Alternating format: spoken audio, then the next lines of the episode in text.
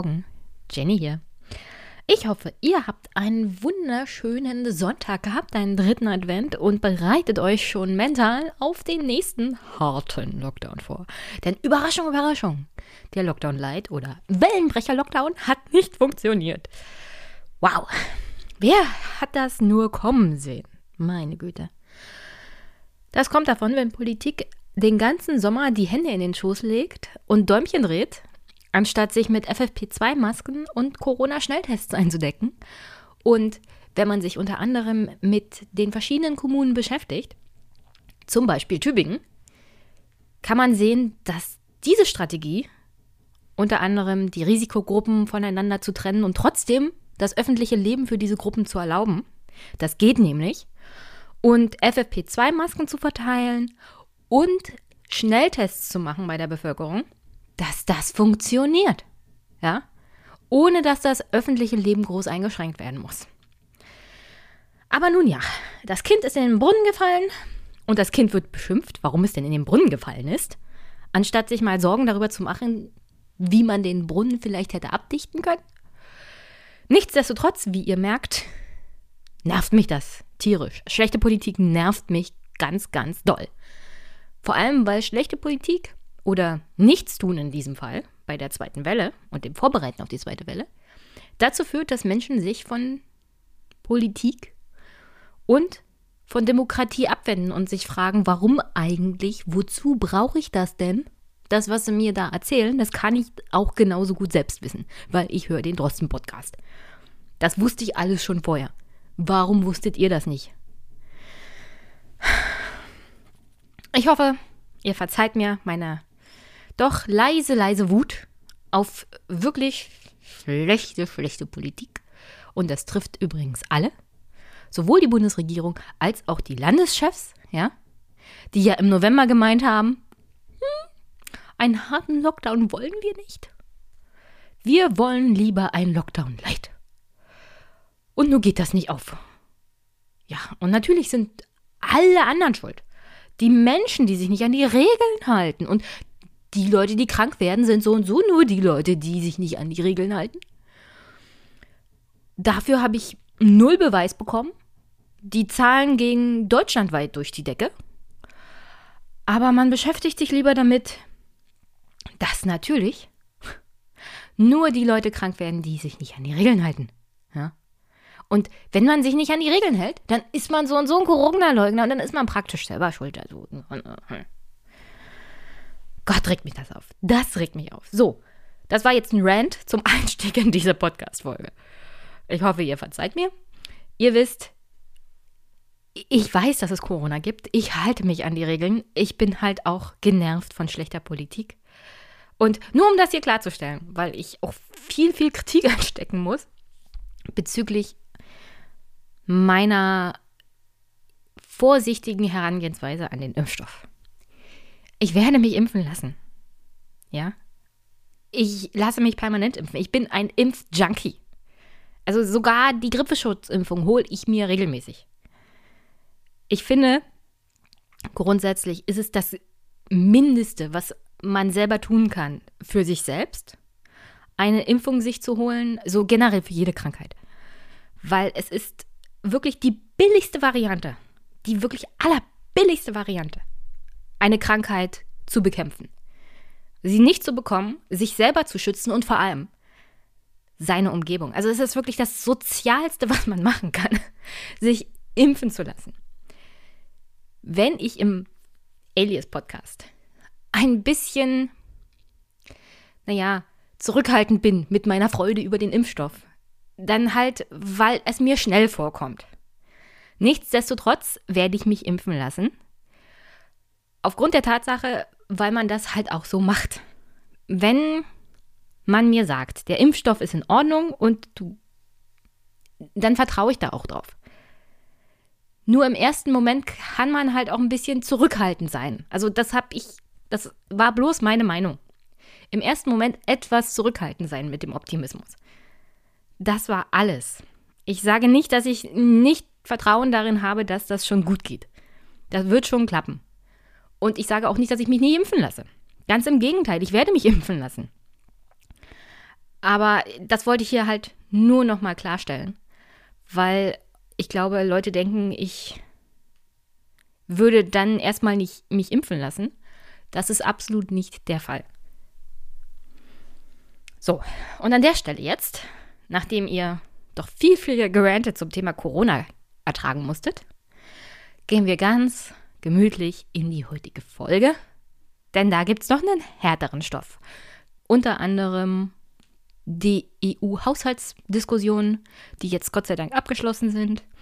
Und dann ganz gemütlich zum Abschluss das Thema Armut in Deutschland.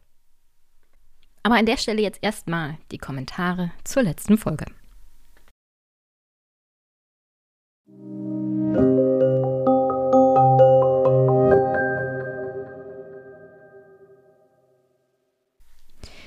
Axel hat geschrieben und zwar: Moin Jenny, du hast in der Folge dein Unverständnis angebracht, warum die Öffentlich-Rechtlichen keine Podcast-Plattform aufbauen.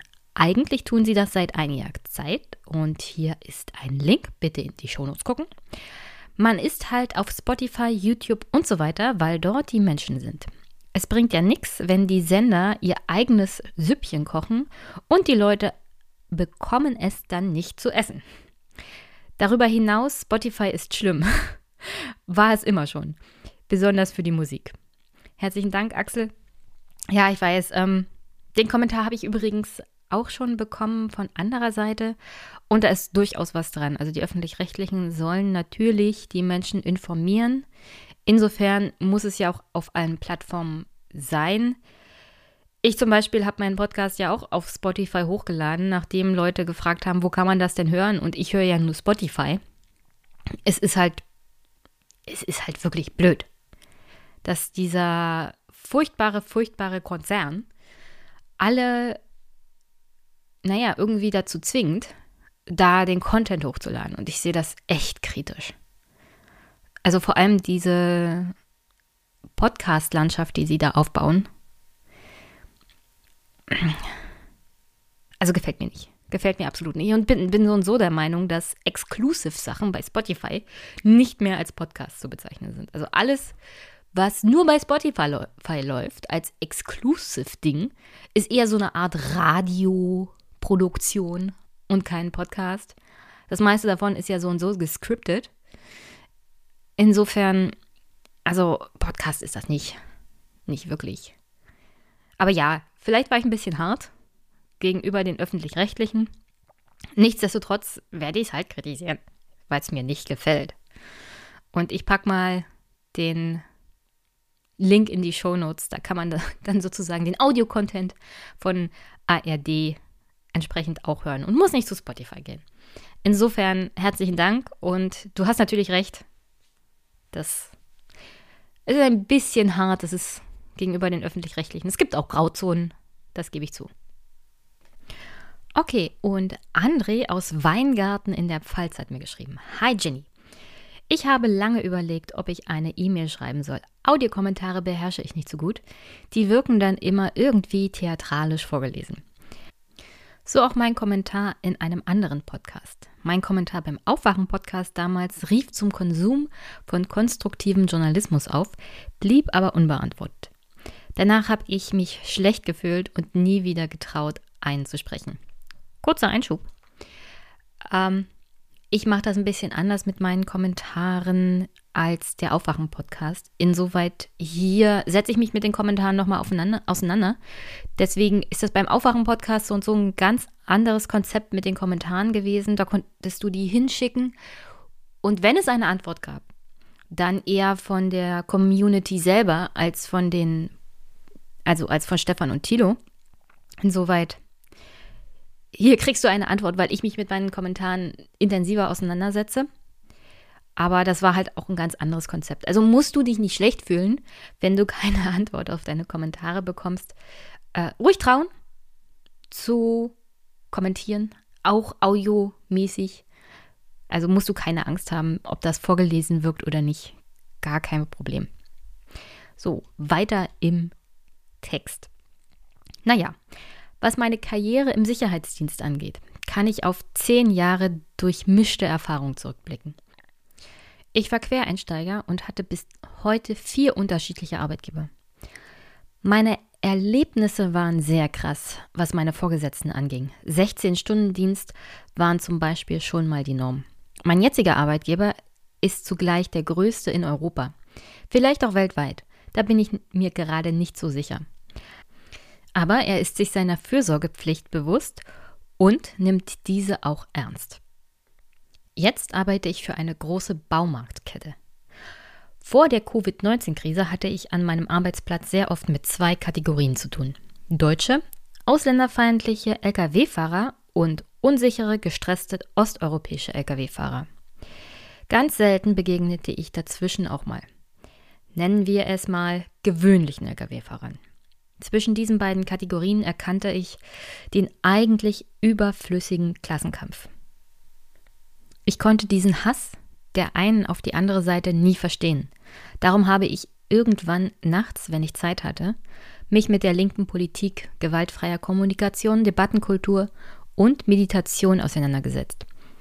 Ich habe auch schon mal mit dem Gedanken gespielt, in die Kommunalpolitik zu gehen. Der Aufwachen-Podcast hat mich zu deinem Podcast geführt. Letztes Jahr kam allerdings meine Tochter zur Welt und ich hatte weniger Zeit zum Hören. Kleiner Einschub. Herzlichen Glückwunsch zu deiner Tochter, und das ist gar nicht schlimm, wenn du dann nicht mehr zum Podcast hören kommst. Die Familie geht ja eh vor und das hier ist ein Familienpodcast. Und irgendwann, wenn sie groß ist, kannst du sie ja dann zum Podcast hören bringen und dann macht ihr ein Familiending draus. Weiter im Text. Ich möchte jetzt nicht weiter ausschweifen, der Text ist mittlerweile schon etwas lang, aber ich möchte zum Schluss noch etwas sehr Wichtiges sagen. Nächstes Jahr werde ich mich weiterbilden. Zumindest strebe ich es felsenfest an. Ich möchte allen, die auch im Sicherheitsdienst tätig und da irgendwie reingerutscht und hängen geblieben sind, das ans Herz legen. Bildet euch weiter. Der Meister in der Sicherheitsbranche ist auch eine harte Nuss. Aber wenn ihr lange praktische Erfahrung habt, dann stehen die Chancen sehr gut, die Prüfung zu schaffen. Ich hoffe, dass meine E-Mail für dich ein gutes Bild wiedergegeben hat und ich bitte um Entschuldigung, wenn es zu lang war. Danke, dass ich etwas dazu beitragen durfte. Mit herzlichen Grüßen, André aus Weingarten in der Pfalz. Herzlichen Dank, André. Nee, die Mail war gar nicht so lang im Vergleich zu anderen Mails, die ich schon bekommen habe, die ich dann absolut nicht vorgelesen habe. Die waren wirklich puh, seitenfüllend. Also, deine war von der Länge her super in Ordnung. Herzlichen Dank, dass du die Erfahrungen geteilt hast. Und ich wünsche dir alles, alles Gute für die Weiterbildung und dass du den Meister schaffst. Ich wusste gar nicht, dass das überhaupt möglich ist, im Sicherheitsdienst einen Meister zu machen. Insoweit habe ich durch die Mail wieder was dazugelernt. Herzlichen Dank. Und ja, sprich ruhig mehr hier in deinen Kommentaren von deinen Erfahrungen. Mich frustriert das halt auch, wie Menschen gegen, also vor allem hier in dem Fall Lkw-Fahrer, gegeneinander aufgehetzt werden von Politikern, unter anderem ja auch der AfD, die als Lkw-Fahrer eigentlich mehr Interesse haben sollten, sich miteinander zu verbünden, um ihre Arbeitsbedingungen und ihren Lohn zu verbessern, als sich gegenseitig zu hassen. Aber genau darauf spielen ja bestimmte Kräfte halt auch ab, dass sich Menschen mehr damit beschäftigen, den bösen, bösen osteuropäischen Lkw-Fahrer zu hassen als unter anderem die wirklich schlechten Bedingungen in der Transportbranche und die doch eher schlechten Bezahlungen, weil Lohndumping gibt es ja da auch. Insofern, ja, habe ich auch wenig Verständnis für. Ich weiß, wie es funktioniert und ich kann auch nicht mal den Leuten einen Vorwurf machen. Ich hoffe, dass du in Zukunft aber bessere Erfahrungen machst und dass wir vielleicht aus der ganzen Corona-Krise besser rauskommen, als wir reingegangen sind. So menschlich. Ich wünsche dir, deiner Tochter und deiner Frau alles, alles Gute. Habt ein schönes Weihnachten, einen guten Rutsch ins neue Jahr. Und ich freue mich, wenn du den Podcast weiterhörst, wenn du Zeit hast. Und hier weiterhin Kommentare schickst. Du kannst sie auch als E-Mail schicken, gar kein Problem.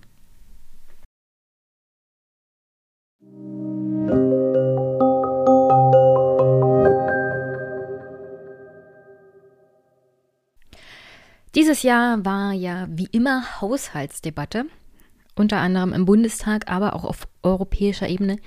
In Europa ist das so, die machen ja einen großen, großen Haushalt für über sieben Jahre. Der Haushalt geht damit länger als die Legislatur eines Parlaments. Insoweit schon immer eine ziemlich harte Nuss. Dieses Jahr umso härter wegen Corona. Und gerade wegen Corona, wegen dieser auch europaweiten Krise, gab es damit auch mal was Historisches. Und zwar, dass die EU eigene Schulden aufnehmen kann. Dass man Geld verteilen kann an Länder, ohne dass da großartig was nachgefragt wird. Auch natürlich werden Bedingungen an das Geben von Krediten gepinnt. Danke, Olaf. Danke, Deutschland. Aber die Bedingungen sind bei weitem nicht mehr so hart wie unter anderem bei der Finanzkrise gegenüber Griechenland. Fortschritte in Trippelschritten, aber immerhin Fortschritte. Und das mit den eigenen Schulden aufnehmen ist nicht nur ein Trippelschritt, das ist tatsächlich ein riesiger Sprung in der Europäischen Union, was auch die Souveränität von Brüssel selber angeht gegenüber den Mitgliedstaaten. Also die Institution Europa wird damit viel, viel eigenständiger und unabhängiger. Aber das ist nicht das einzige Novum in der Geschichte der EU. Erstmals kann ein Verstoß eines Mitgliedslandes gegen die Rechtsstaatlichkeit finanziell geahndet werden. Das jedenfalls war der Plan für den neuen Haushalt. Anfang November, also noch bevor überhaupt der ganze Haushalt beschlossen werden sollte, hat man sich auf die letzten Details dieses Rechtsstaatlichkeitsmechanismus geeinigt. Also der Sanktionsmechanismus gegenüber den EU-Ländern muss ja dann auch ausgehandelt werden, wann genau wird Geld entzogen und wie. Und die Einigung folgte im Wesentlichen einem Vorschlag der deutschen EU-Ratspräsidentschaft. Demnach würde die EU-Kommission vorschlagen, ein EU-Land zu sanktionieren. Das müssten die Mitgliedstaaten mit einer qualifizierten Mehrheit dann bestätigen. Dies wären 15 EU-Länder, die für 65 Prozent der EU-Bevölkerung stehen. Also die EU-Ratspräsidentschaft ist damit unter anderem Orban und Polen und allen anderen Ländern, die vielleicht mal gegen diese Rechtsstaatlichkeit verstoßen könnten, entgegengekommen, denn die Hürde für die Kürzung von EU-Mitteln liegt damit wesentlich höher als vom Parlament und der Kommission selbst gefordert. Die hatten nämlich vorgeschlagen, dass Sanktionsempfehlungen nur durch eine qualifizierte Mehrheit verhindert werden könnten. Nichtsdestotrotz ist Orban mit seiner Idee nicht durchgekommen. Der hatte nämlich gefordert, dass jedes EU-Land ein Vetorecht bekommt und damit hätte Ungarn oder Polen immer Veto einlegen können, wenn die Kommission, wenn das Parlament sagt, also ihr begeht hier Bruch des, der Rechtsstaatlichkeit und dafür kriegt ihr Mittel entzogen, dann hätten sie nur Veto sagen müssen und dann wäre es nicht zu dem Entzug von finanziellen Mitteln gekommen. Damit ist Orban zum Glück nicht durchgekommen. Bei der aktuellen Regelung übrigens ist es auch für Ungarn und Polen nicht so einfach, die Rechtsstaatlichkeitsmechanismen zu umgehen, selbst wenn sie Unterstützung haben von ihren Verbündeten wie der Slowakei oder Tschechien aufgrund der Hürde von 15 EU-Ländern und 65 Prozent der EU-Bevölkerung. Ich meine, man kann sich mehr wünschen, aber schon das reicht nicht aus für Ungarn und Polen, einfach so mal das Ganze zu stürzen. Also das reicht nicht aus, wenn sich Ungarn, Polen, Slowakei und Tschechien zusammentun, um zum Beispiel ein Verfahren wegen Verstoß gegen Rechtsstaatlichkeit und damit entsprechender Mittelentzug zu verhindern. Da braucht es sehr, sehr viel mehr Unterstützung für Ungarn oder Polen, um sich dann durchzusetzen. Und angesichts der Tatsache, wie Ungarn und Polen sich in letzter Zeit verhalten haben, ist es sehr unwahrscheinlich, dass sie entsprechende Unterstützung von bevölkerungsstärkeren Ländern bekommen. Und nachdem man sich dann auf europäischer Ebene, jedenfalls die meisten, darauf geeinigt hatte, dass der Rechtsstaatlichkeitsmechanismus an das Thema Geld gehaftet wird und man sich auf die Details geeinigt hatte, wann genau das zum Tragen kommt, ist das passiert, was Ungarn und Polen schon vorher angekündigt hatten, und zwar ein Veto gegen den Haushalt. Ungarn und Polen können kein Veto gegen die Rechtsstaatsmechanismen einlegen. Das ist nicht Teil der Einigung gewesen. Und die einzige Möglichkeit, das noch irgendwie zu verhindern oder vielleicht noch in ihrem Sinne zu beeinflussen, war dann halt ein Veto gegen den Haushalt. Der Haushalt muss einstimmig beschlossen werden in der EU-Kommission. Und wenn ein Land da Veto einlegt, gibt es keinen Haushalt.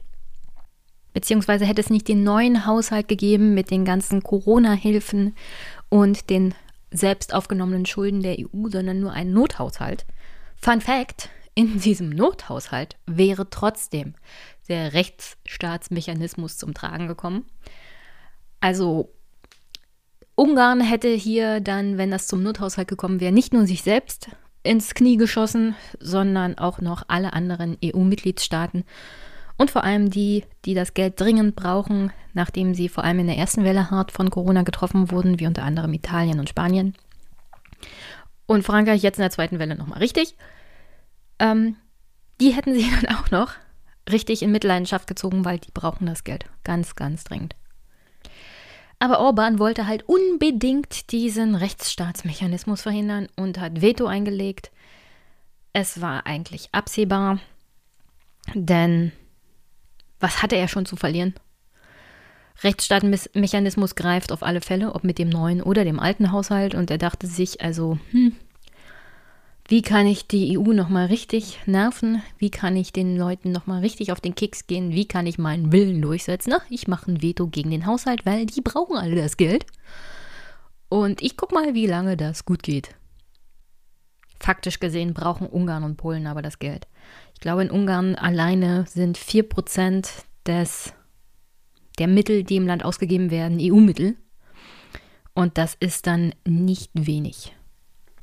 Und bevor wir zu dem Kompromiss und dem historischen, wirklich historischen Haushalt der EU im Jahr 2020 kommen, für die nächsten sieben Jahre, im WDR wurde schon mal angedeutet, in welche Richtung der Kompromiss mit Ungarn und Polen so gehen könnte. Am Ende könnte es in etwa so kommen, wie sich seit Wochen ein möglicher Kompromiss abgezeichnet hat, in Form einer Zusatzerklärung zum Rechtsstaatsmechanismus, die im Wesentlichen noch einmal das festhält oder präzisiert, was ohnehin klar war. Wozu dieser Mechanismus nämlich dient und wozu er nicht gedacht war. Dass er objektiv, fair, unparteilich und faktenbasiert angewendet wird unter Gleichbehandlung aller Mitgliedstaaten dass er den Haushalt der EU inklusive des Aufbaufonds schützen und nicht dazu dienen soll, in die ungarische Migrationspolitik oder das polnische Familienrecht hineinzuregieren. Das ist also das, was man erwartet hat als Einigung vom EU-Gipfel. Unter anderem ist diese Klarstellung nochmal nötig gewesen, weil sowohl Ungarn als auch Polen ihre Bevölkerung, naja, fehlinformiert hatten was die Möglichkeiten dieser Rechtsstaatsmechanismen angeht. Was genau die EU halt unter diesem Konzept machen kann und was nicht.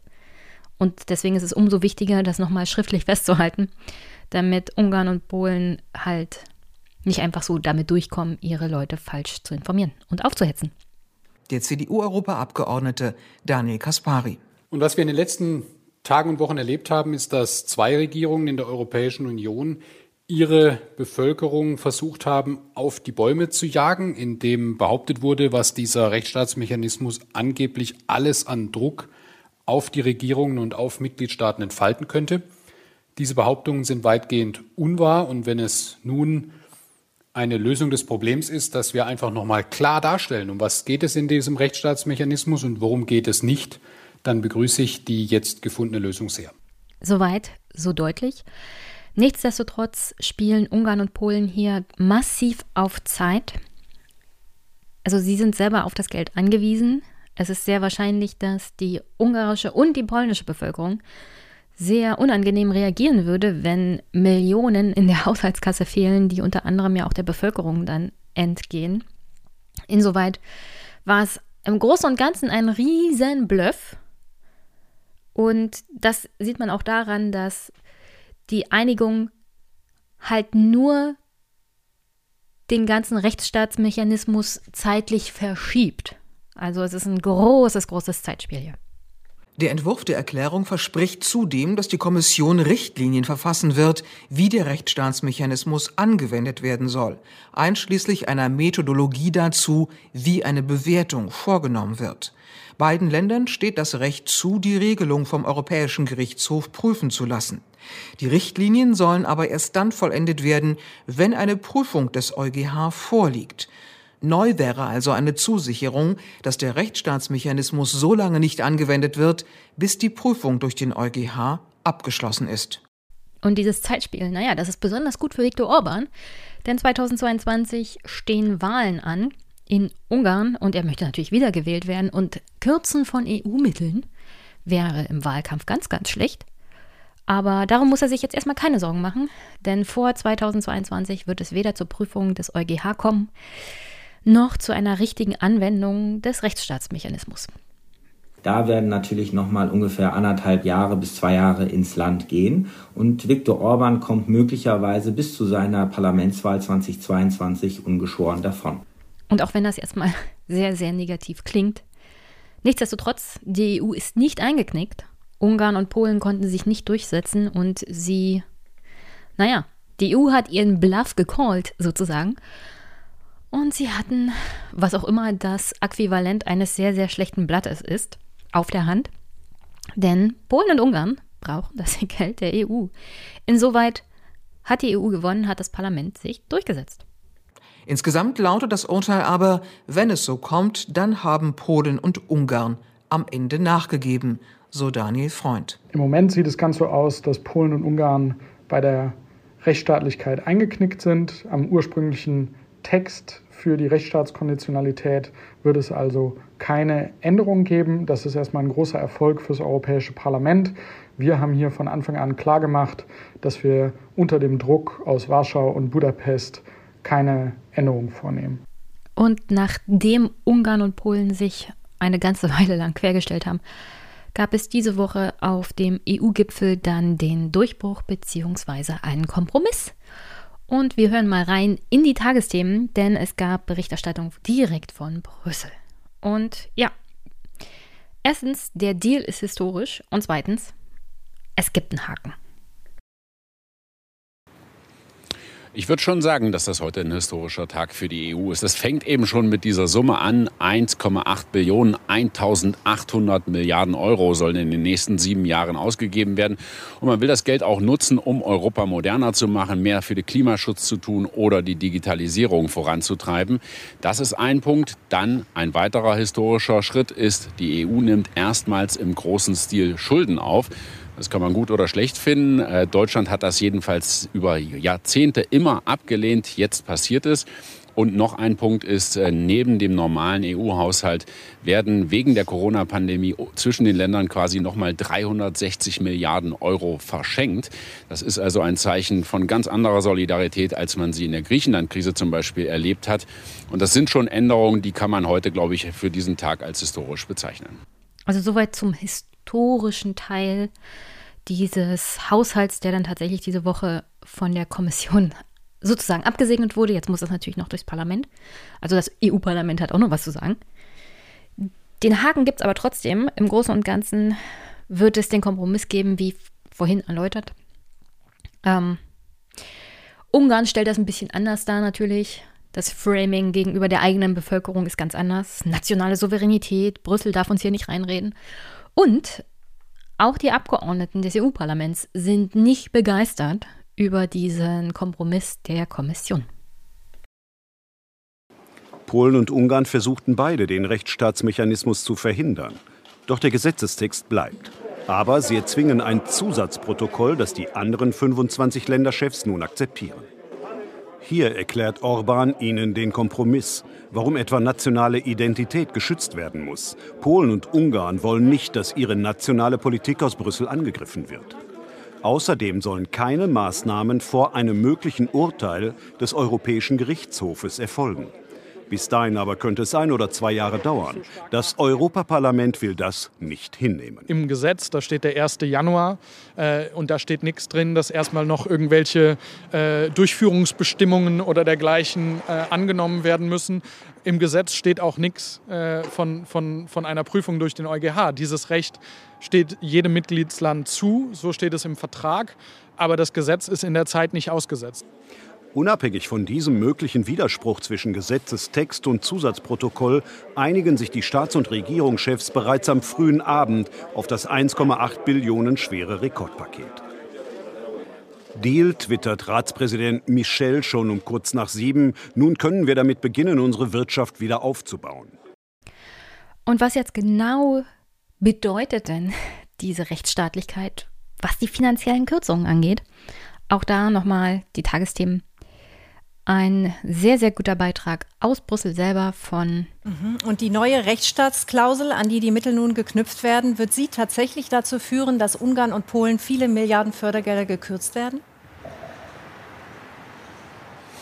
Na, dass es viele Milliarden sind, äh, da wäre ich jetzt mal sehr skeptisch äh, heute Abend, denn man hat es ja auch im Beitrag schon gesehen, es wird sich ja drei Stunden nach Verabschiedung schon darüber gestritten, was da jetzt überhaupt beschlossen wurde. Ähm, was man einfach sehen muss, ist Rechtsstaatsklausel. Das wirkt so, wenn ein Land sich nicht an Rechtsstaatlichkeit hält, dann wird der Geldhahn aus Brüssel zugedreht. Nur das ist definitiv nicht so.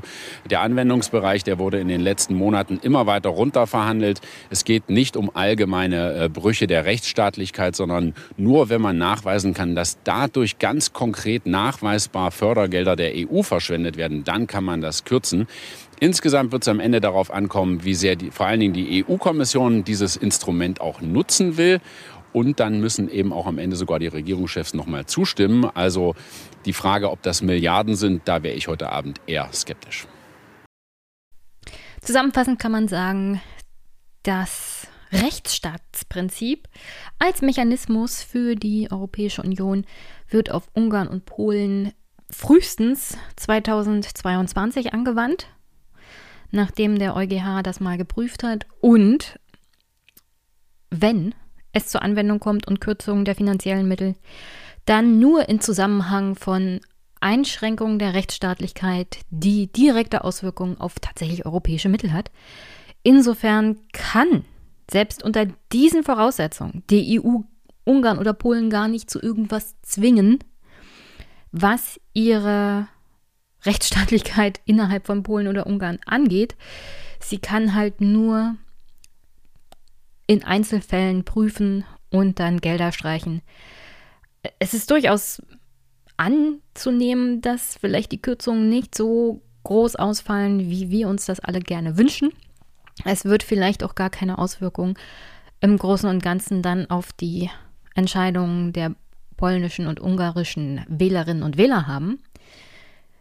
Die einzige Hoffnung, die man haben kann, ist tatsächlich, dass früher oder später sowohl in Polen als auch in Ungarn die Bevölkerung selber die PIS oder Orban abwählt, ganz ohne Zutun der Europäischen Union. Das ist so und so der im wenn man sich das alles anguckt, der beste Weg, auch für die demokratische Entwicklung in diesen Ländern.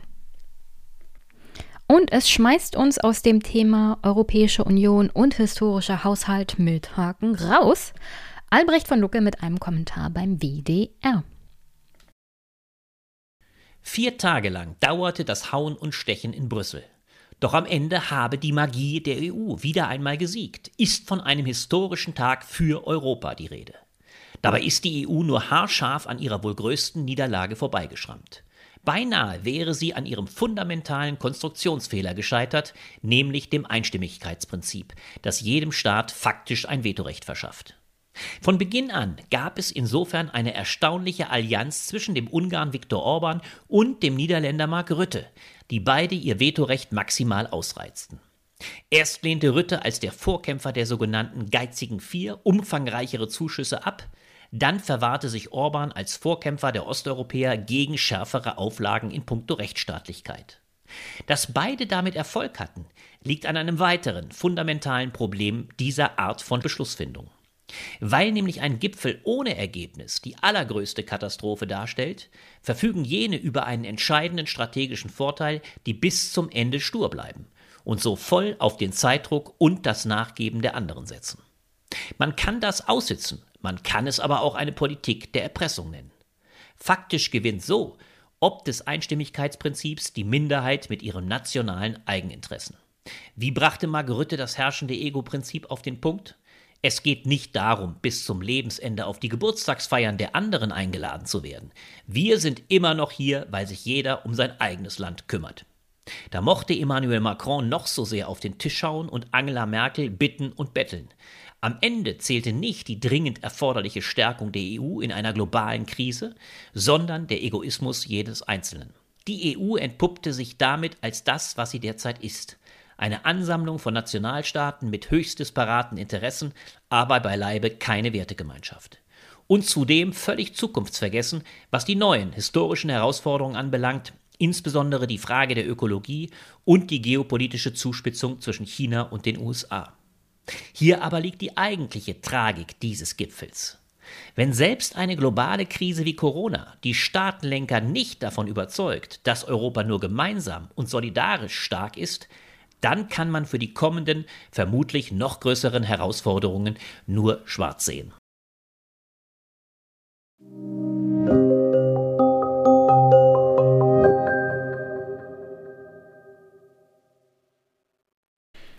Und bevor ich zum Inhalt des Armutsberichts 2020 komme und dem Gespräch mit Dr. Ulrich Schneider, erstmal ein paar Grundlagen zum Thema Armut. Was versteht man unter Armut? Armut bedeutet, von wichtigen Dingen nicht genug zu haben oder ganz verzichten zu müssen. Wer arm ist, hat zum Beispiel zu wenig Geld, um sich Essen oder ein Zuhause zu leisten. Das nennt man auch Mittellosigkeit. Gründe, weshalb Menschen in Armut leben, gibt es viele. Wie erkennt man eigentlich Armut? Als arm gilt in Deutschland, wer weniger als 60 Prozent des mittleren Einkommens verdient. Das waren 2015 rund 12.000 Euro verfügbares Einkommen.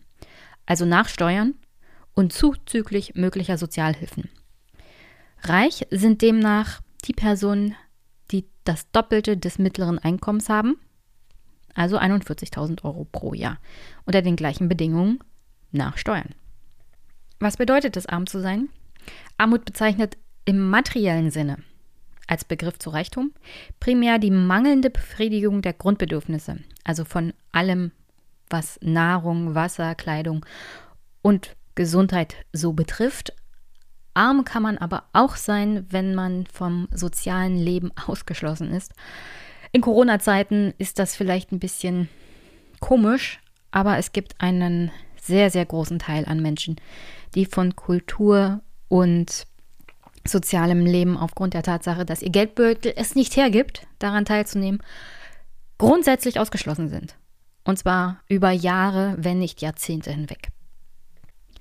Wenn wir über Armut in Deutschland reden, reden wir natürlich über relative Armut im Vergleich zur extremen Armut, die vor allem im globalen Süden ja um sich greift und jetzt während der Corona-Pandemie sich noch verschärft hat.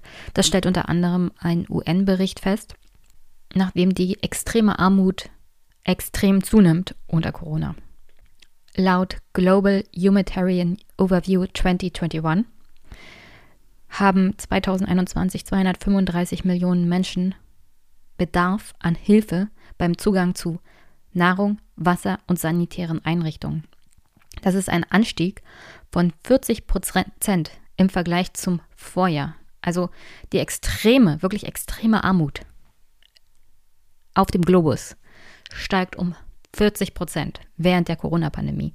Das liegt unter anderem auch daran, dass sich, wie zum Beispiel in Bangladesch, einfach mal Fabrikanten schon zu Beginn der Corona-Krise von dem Herstellen unter anderem von Textilien zurückgezogen haben, was dazu führte, dass die Frauen und Kinder, die dort gearbeitet haben, mal abgesehen davon, dass das auch ziemlich verwerflich ist, aber selbst das bisschen Geld, was sie da verdient haben, ist jetzt weg.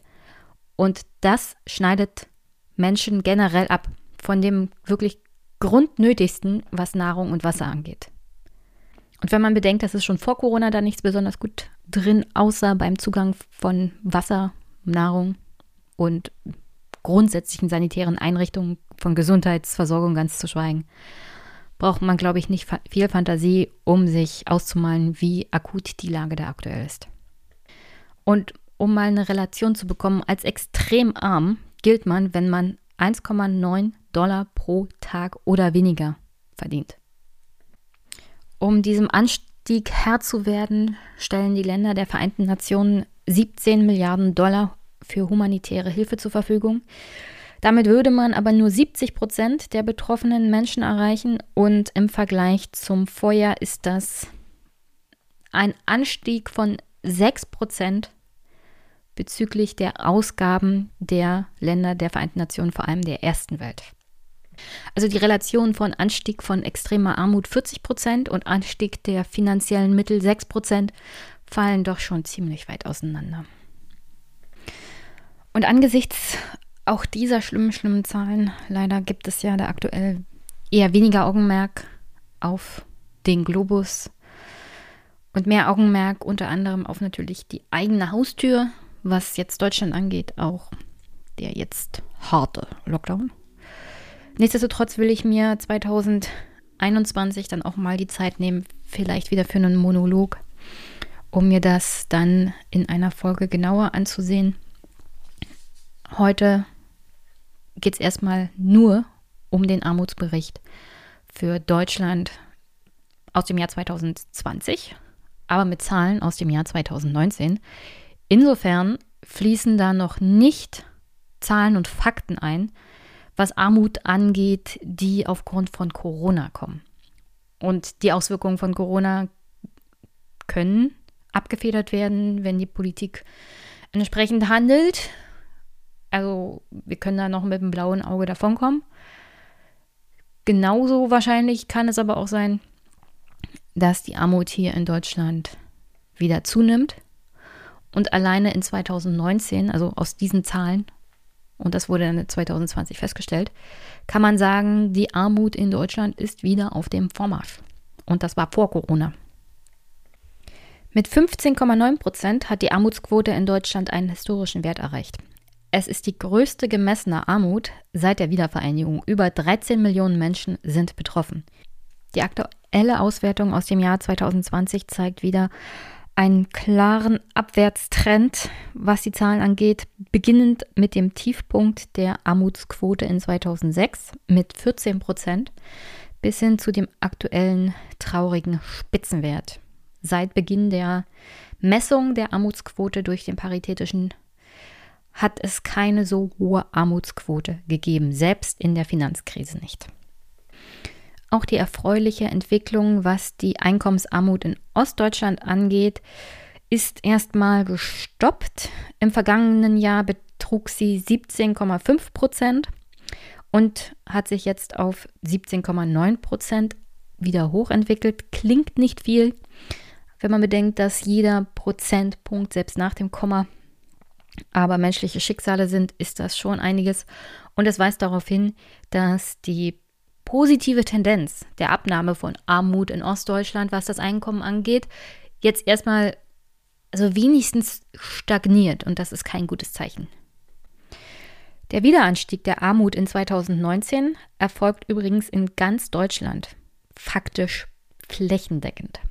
Elf der 16 Bundesländer waren betroffen, dabei so bevölkerungsstarke wie Nordrhein-Westfalen, Bayern, Baden-Württemberg, Hessen und Niedersachsen.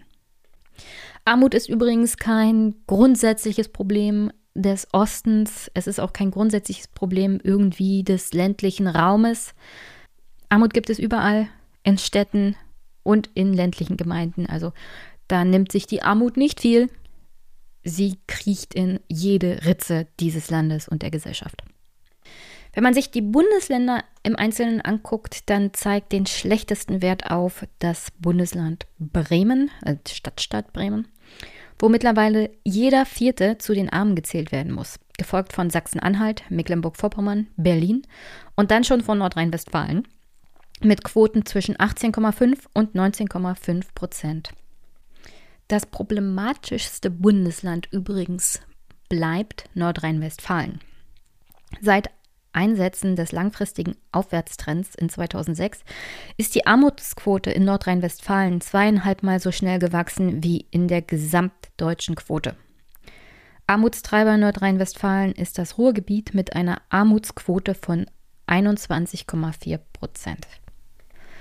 Und gefragt nach dem Armutsrisiko, wer trägt da das höchste, dann sind das in folgender Reihenfolge Arbeitslose 57,9 Prozent, Alleinerziehende 42,7 Prozent, kinderreiche Familien 30,9 Prozent, Menschen mit niedriger Qualifikation 41,7 Prozent und Menschen ohne deutsche Staatsangehörigkeit 35,2 Prozent. Bezeichnend ist, dass die Armutsquote bei all diesen ohnehin seit Jahren besonders armutsbetroffenen Gruppen von 2018 auf 2019 noch einmal zugenommen hat. Und zwar durchgängig. Aber die mit Abstand stärkste Zunahme des Armutsrisikos zeigt sich im längerfristigen Vergleich bei den Gruppen innerhalb der Gruppe der RentnerInnen und PensionärInnen. Unter ihnen wuchs die Armutsquote seit 2006 um schlappe 66 Prozent. Aus einer eher geringen Armutsquote wurde mit 17,1 Prozent in dieser Gruppe eine deutlich überdurchschnittliche Armutsquote. Auch dieser Trend wird sich, so der paritätische, definitiv in den nächsten Jahren fortsetzen. Das Thema Altersarmut haben wir immer noch nicht gelöst und die Grundrente ist nicht die Lösung des Problems. Ganz im Gegenteil. Das Thema Altersarmut wird uns mit voller Wucht treffen, wenn die Babyboomer-Generation erstmal in Rente, Schrägstrich Pension geht. Dann wird es hier zappeduster. Und wer sich fragt, wo das herkommt, weil die Leute sind ja durchgängig arbeiten gewesen und müssten eigentlich eine gute Rente haben, naja, die Sozialstruktur der Armut weist alleine schon darauf hin, dass vielleicht im Alter auch Armut droht, denn der ganze überwiegende Teil der Armen ist erwerbstätig, 33,0 Prozent, oder in Rente, 29,6 Prozent. Also Working Poor ist hier das Stichwort. Selbst wenn du arbeitest, bist du nicht vor Armut geschützt. Das, was du an Einkommen hast, schützt dich einfach nicht vor Armut in Deutschland. Und wenn du natürlich dein meistes erwerbstätiges Leben arm bist, wirst du auch nicht genug erwirtschaftet haben, um genug in der Rente zu haben. Von privater Vorsorge mal ganz zu schweigen. Und wer denkt, naja, eigentlich ist das doch Unsinn, denn arm sind doch meistens so und so die Leute, die keine Arbeit haben, weil ihr wisst ja, diese Story von wegen, Armut bekämpft man am besten mit Arbeit.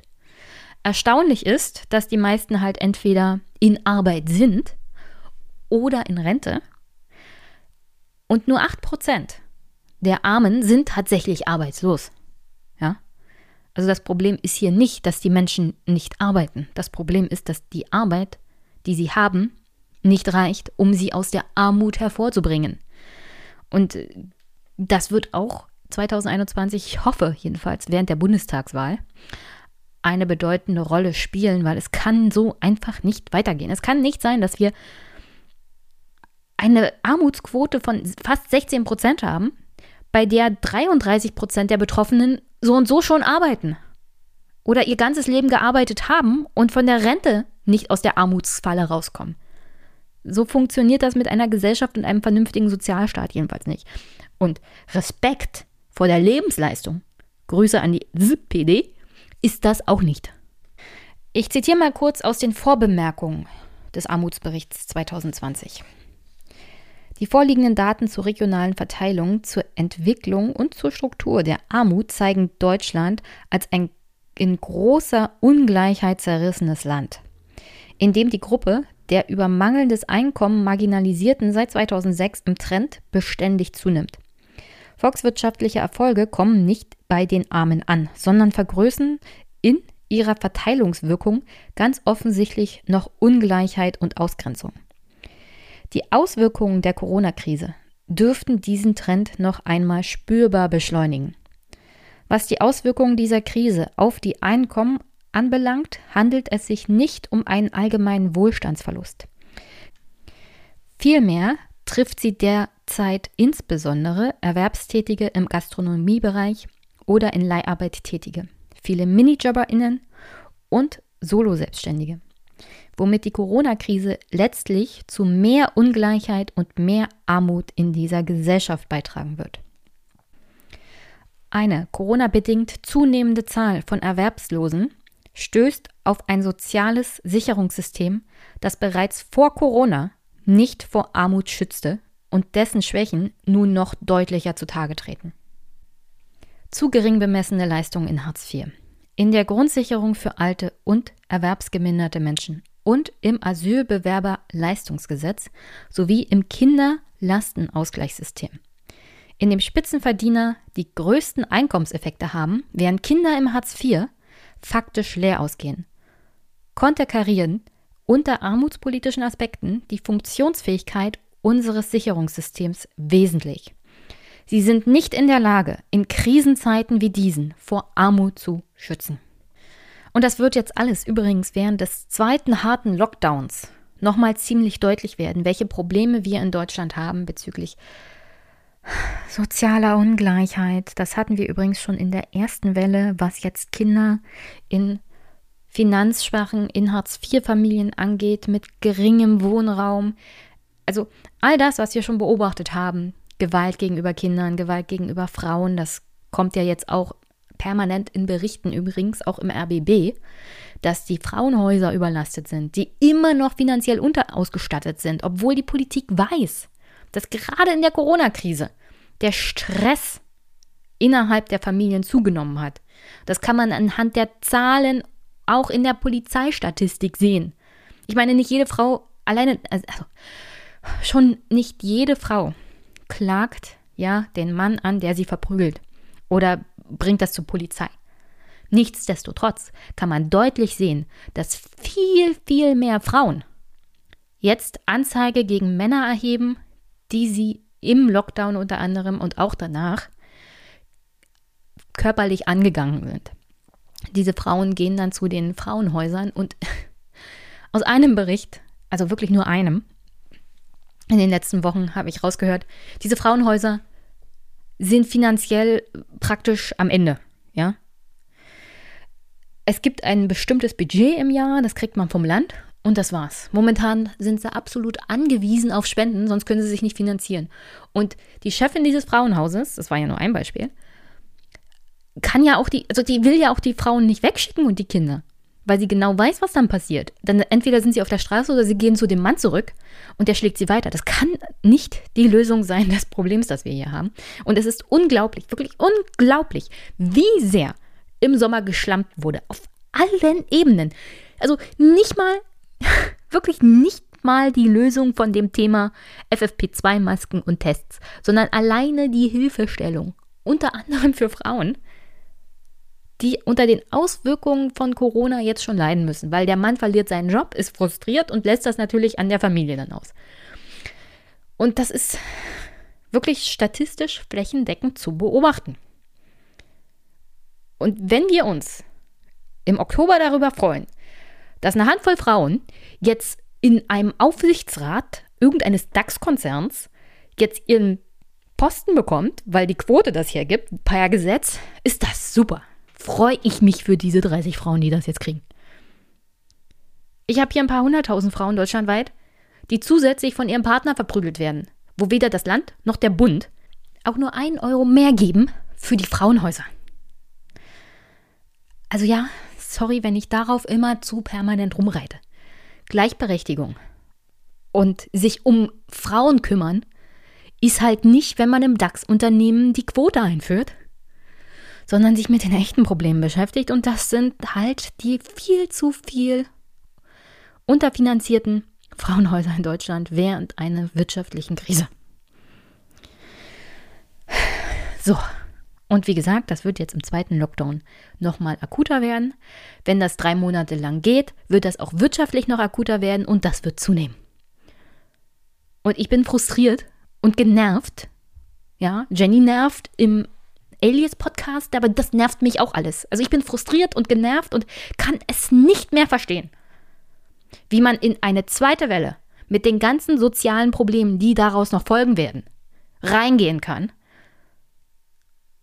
mit Appellen an die Menschen, dass sie sich doch bitte an die Regeln halten sollen, während die Politik es nicht schafft.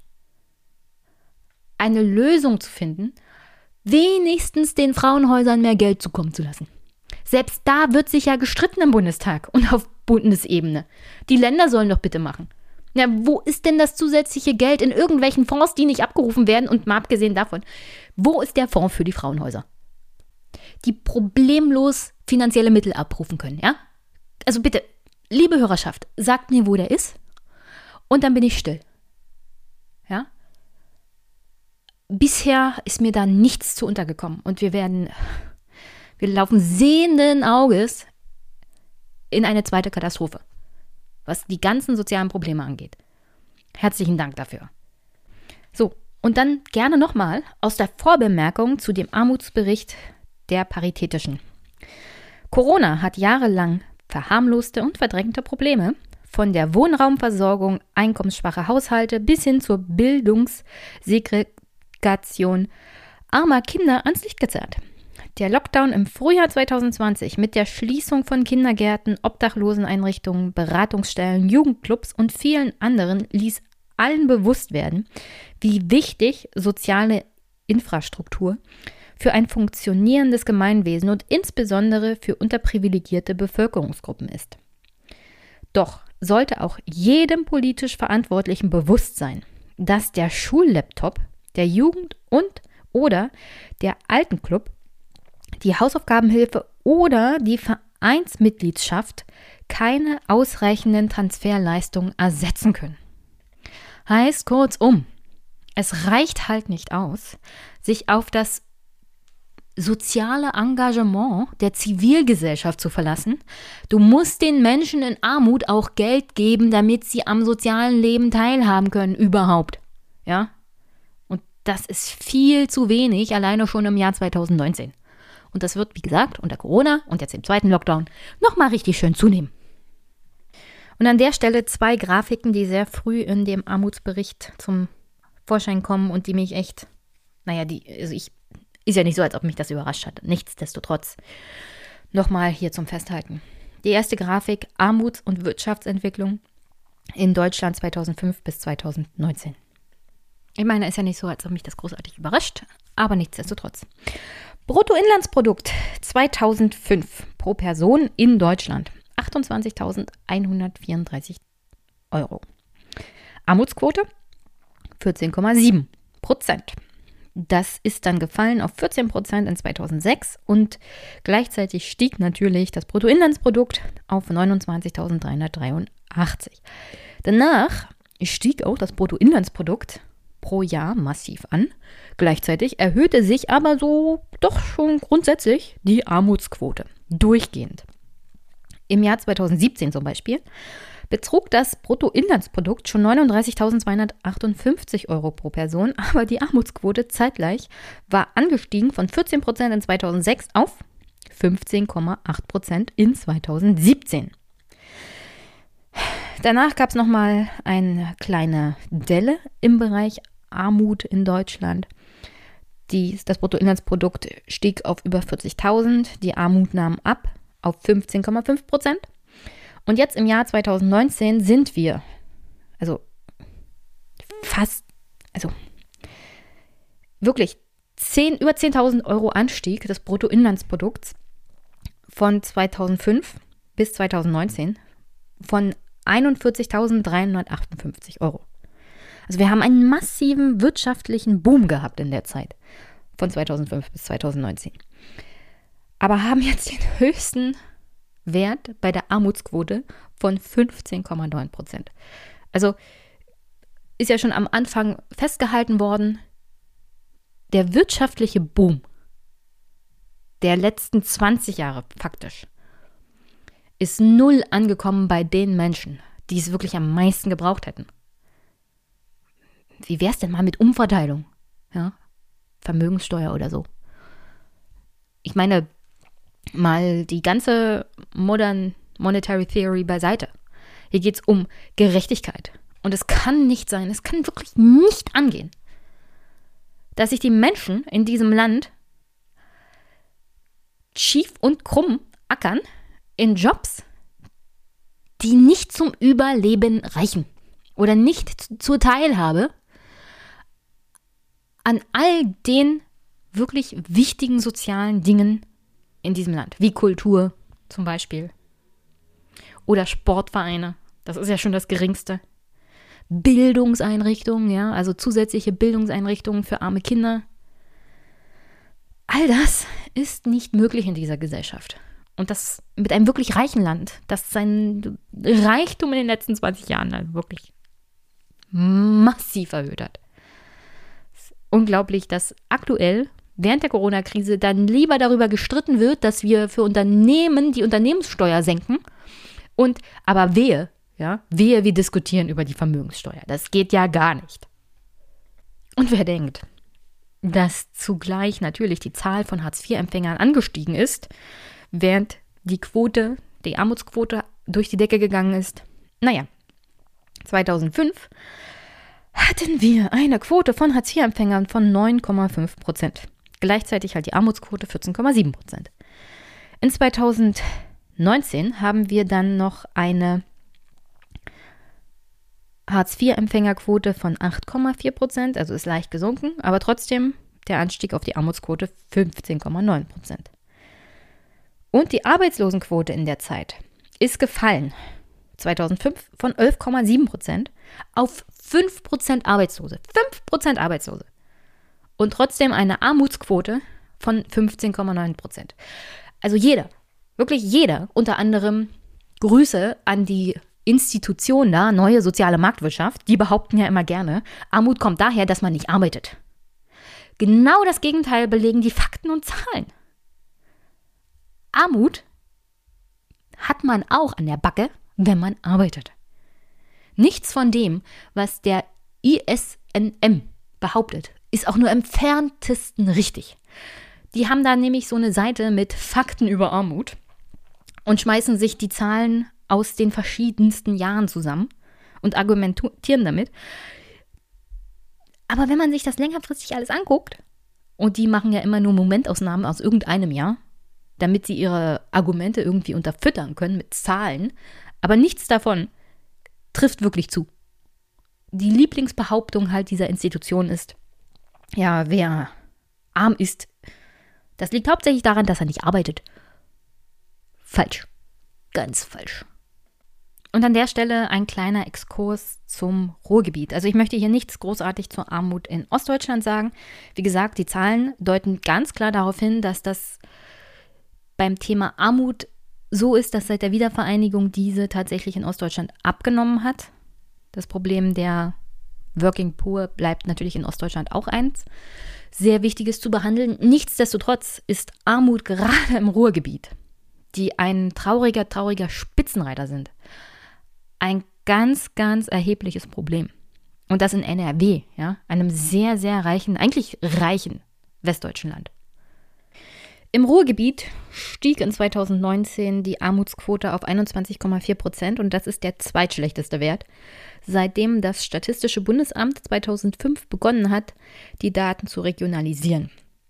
Im Ländervergleich rangiert damit das Ruhrgebiet gerade noch vor dem abgeschlagenen Bremen mit einem mit einer Quote von 24,9 Prozent aber noch deutlich hinter Mecklenburg-Vorpommern, Sachsen-Anhalt und Berlin, die Armutsquoten von 19 und unter 20 Prozent aufweisen. Das heißt, also wenn man das Ruhrgebiet mit Bundesländern vergleicht, dann schlägt nur Bremen, die schon fast, fast bei, also die eigentlich jeder Vierte da ist arm. Auf diesem Weg ist das Ruhrgebiet alleine als Region in Deutschland.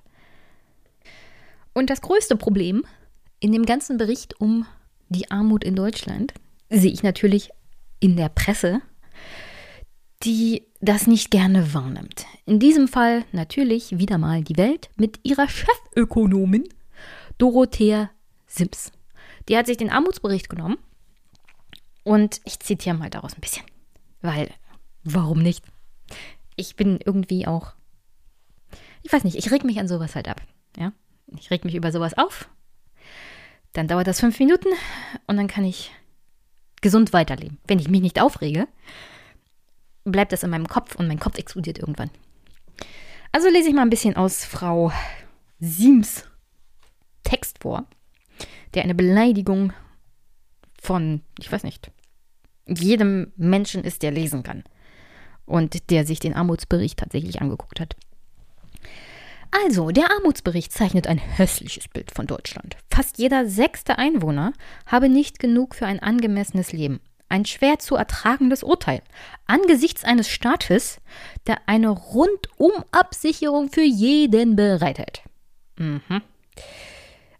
Ein in wachsender Ungleichheit tief zerrissenes Land, in dem immer mehr Menschen ausgegrenzt in Armut leben. Das ist das hässliche Bild, das der Paritätische Wohlfahrtsverband von Deutschland in einem seiner diesjährigen Armutsberichte zeichnet. Dass der radikalste aller Wohlfahrtsverbände selbst in dieser schweren Corona-Krise kein anerkennendes Wort für den umfassenden sozialen Schutz findet, den es hierzulande für jeden Bürger gibt, ist schwer erträglich. Wenige Länder der Welt haben schließlich eine derart gute Gesundheitsversorgung. Ich fange gleich an zu weinen. Ja. Frau Siems, Sie haben absolut recht. Das ist eine so bösartige Kampagne gegen unseren so wunderbaren Sozialstaat. Wie kann der Paritätische Wohlfahrtsverband es nur wagen, dagegen anzureden? Mit Fakten und Zahlen. Ich muss mich so entschuldigen, Frau Siems, dass ich diesen Text beleidigt habe gerade eben. Aha. Wie wunderbar Deutschland doch ist, schreibt Frau Siems da weiter. Immerhin, Zitat, auch diejenigen mit kleinen Einkommen erhalten im Krankenhaus, in der Reha-Klinik, in der Apotheke oder in der Arztpraxis selbstverständlich alle notwendigen Leistungen, egal wie hoch die Kosten sind. Außerdem zählt Deutschland zu den wenigen Ländern, in denen man qua Gesetz Anspruch auf 100% Lohnfortzahlung hat, wenn man krankheitsbedingt nicht zur Arbeit gehen kann. Frau Siems, ich weiß, es ist sehr schwer, sehr, sehr schwer, sich vorzustellen, dass das auch wirtschaftspolitisch eine dämliche Idee ist, kranke Mitarbeiter auf Arbeit zu haben also alleine aus dem Leistungsaspekt her, ist es sehr wahrscheinlich, dass Menschen, die krank sind, nicht 100% bringen. Insofern wäre es sehr dumm für einen Unternehmer, jemanden da zu haben, der nicht die volle Leistung bringt und potenziell die anderen Arbeitnehmer ansteckt und damit die Leistungsfähigkeit des Betriebes noch weiter gefährdet. Und in der Regel ist das ja in Deutschland so, dass man selbst heutzutage nicht sofort den Arbeitnehmer ersetzen kann. Was wiederum für den Betrieb oder das Unternehmen einen Verlust bedeuten würde. Und Frau Siems, wenn Sie tatsächlich Ökonomen, Chefökonomen sind und nur das geringste Verständnis von Wirtschaftsleistung haben, würden Sie das auch wissen, dass kein Chef dieser Welt sich einen kranken Mitarbeiter ans Band stellt, in der Gefahr, dass nicht nur das Produkt kontaminiert wird, sondern auch alle anderen Mitarbeiter und er dann vielleicht das Band anhalten muss. Deswegen ist das mit der Lohnfortzahlung im Krankheitsfall auch vor dem Aspekt, dass man ja den Mitarbeiter halten möchte und nicht irgendwie sich die Arbeit machen muss, den innerhalb kürzester Zeit zu ersetzen und einen neuen einzuarbeiten, weil auch das ist alles volkswirtschaftlich und betriebswirtschaftlich ziemlich dämlich. Eigentlich sollten Sie das wissen. Aber das passt ja dann nicht zusammen mit Ihrem Argument gegen das Paritätische und diesen Armutsbericht. Deswegen tun Sie so, als ob das alles ein Geschenk für den Arbeitnehmer ist. Faktisch gesehen ist das auch ein Geschenk für den Arbeitgeber. Aber ignorieren wir das mal, wa? Gleiches gilt übrigens für das Thema Kurzarbeit, was sie danach gleich im nächsten Absatz anspricht. Wie toll es ja ist, dass wir in Deutschland Kurzarbeit haben im Vergleich zu den USA, wo die Leute sofort entlassen werden. Ja, selbst Joe Biden und die Demokraten haben festgestellt, dass mit der Kurzarbeit ist keine schlechte Idee, weil es einfacher ist, die Wirtschaft wieder anzukurbeln, wenn die Leute den Arbeitsplatz nicht verloren haben sondern sie zu sagen, über die Zeit gerettet werden. Die Tatsache, dass man da unter anderem aktuell ja bis zu 85 Prozent der Lohnfortzahlung bekommt auf staatliche Kosten, ist übrigens auch ein Problem, gerade dann, wenn man wenig Einkommen hat. Ja, also für manche Menschen reicht es ja bei 100 Prozent schon nicht. Was sollen die denn mit 85 Prozent oder 67 Prozent machen, wie es ja eigentlich vorgeschrieben ist gesetzlich bis zur Corona-Krise. Aber selbst da musste ja unsere Politik feststellen, dass es vielleicht keine so schlechte Idee ist, das ein bisschen aufzustocken, weil die Menschen von dem Kurzarbeitergeld nicht wirklich leben können, weil sie schon mit den 100 Prozent, die sie haben, kaum leben können. Und auch hier ist das nicht zwangsweise nur ein Geschenk für die Arbeitnehmer, das ist vor allem ein Geschenk für die Arbeitgeber und die deutsche Wirtschaft, damit die nicht so to total in sich zusammenbricht und kollabiert, weil es ziemlich schwierig ist, einen Betrieb von null wieder aufzubauen, im Vergleich zu ihn in Wartestellung zu halten, bis die Corona-Krise vorbei ist. Also tun wir bitte nicht so, liebe Welt, als ob das alles nur aus Menschenliebe gegenüber den Arbeitnehmern passiert. Ganz im Gegenteil. So, das war mein Rant gegen die Chefökonomen der Welt, die vielleicht, naja, mal die Welt sehen sollte und nicht nur in der Welt arbeiten sollte. Vielleicht auch mal, ich weiß nicht, solche Berichte des Paritätischen als gegeben und Fakten akzeptieren sollte. Vielleicht sollte sie sich auch mal mit Menschen unterhalten, die weniger als eine Million Euro netto im Jahr haben oder mehr. Ich weiß nicht, vielleicht keine Ahnung. Vielleicht sollte sie auch in Rente gehen und sich grundsätzlich vom Schreiben solcher Meinungsbeiträge zurückziehen. Das wäre auch gut für meinen Blutdruck. Obwohl, ich habe ja sehr, sehr niedrigen Blutdruck. So kann ich auf teure Medikamente verzichten, wenn ich solche Artikel lese. Und an der Stelle wünsche ich euch jetzt viel, viel Spaß und gute Unterhaltung. Und ich hoffe, ihr lernt auch was. Im Gespräch, das ich hatte mit Dr. Ulrich Schneider, dem Geschäftsführer des Paritätischen Gesamtverbandes in Deutschland. Und wir haben uns über Armut, über den Armutsbericht und die aktuelle Corona-Lage unterhalten. Dieses Interview gibt es übrigens auch in etwas gekürzter Form bei Jacobin Deutschland zu lesen. Herzlichen Dank an der Stelle unter anderem an Ines und den Redakteur, der sich die Arbeit gemacht hat, etwas zusammenzukürzen und es lesbar zu machen, weil hören ist was anderes als es zu lesen und dann entsprechend auch zu redigieren. Also herzlichen Dank dafür. Klickt es ruhig an, teilt den Artikel, würde ich mich sehr, sehr drüber freuen. Es ist praktisch das erste Mal, dass ich ein Interview habe, das ich auch journalistisch veröffentlicht bekomme. Also lieben herzlichen Dank an Ines, an Jakobin und an den Redakteur.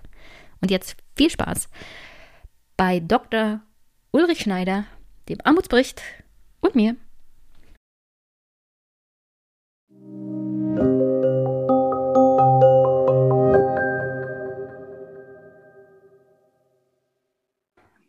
Guten Abend, meine Damen und Herren, liebe Hörerinnen und Hörer. Ich habe heute einen Gast und zwar den Herrn Dr. Ulrich Schneider. Hallo Ulrich.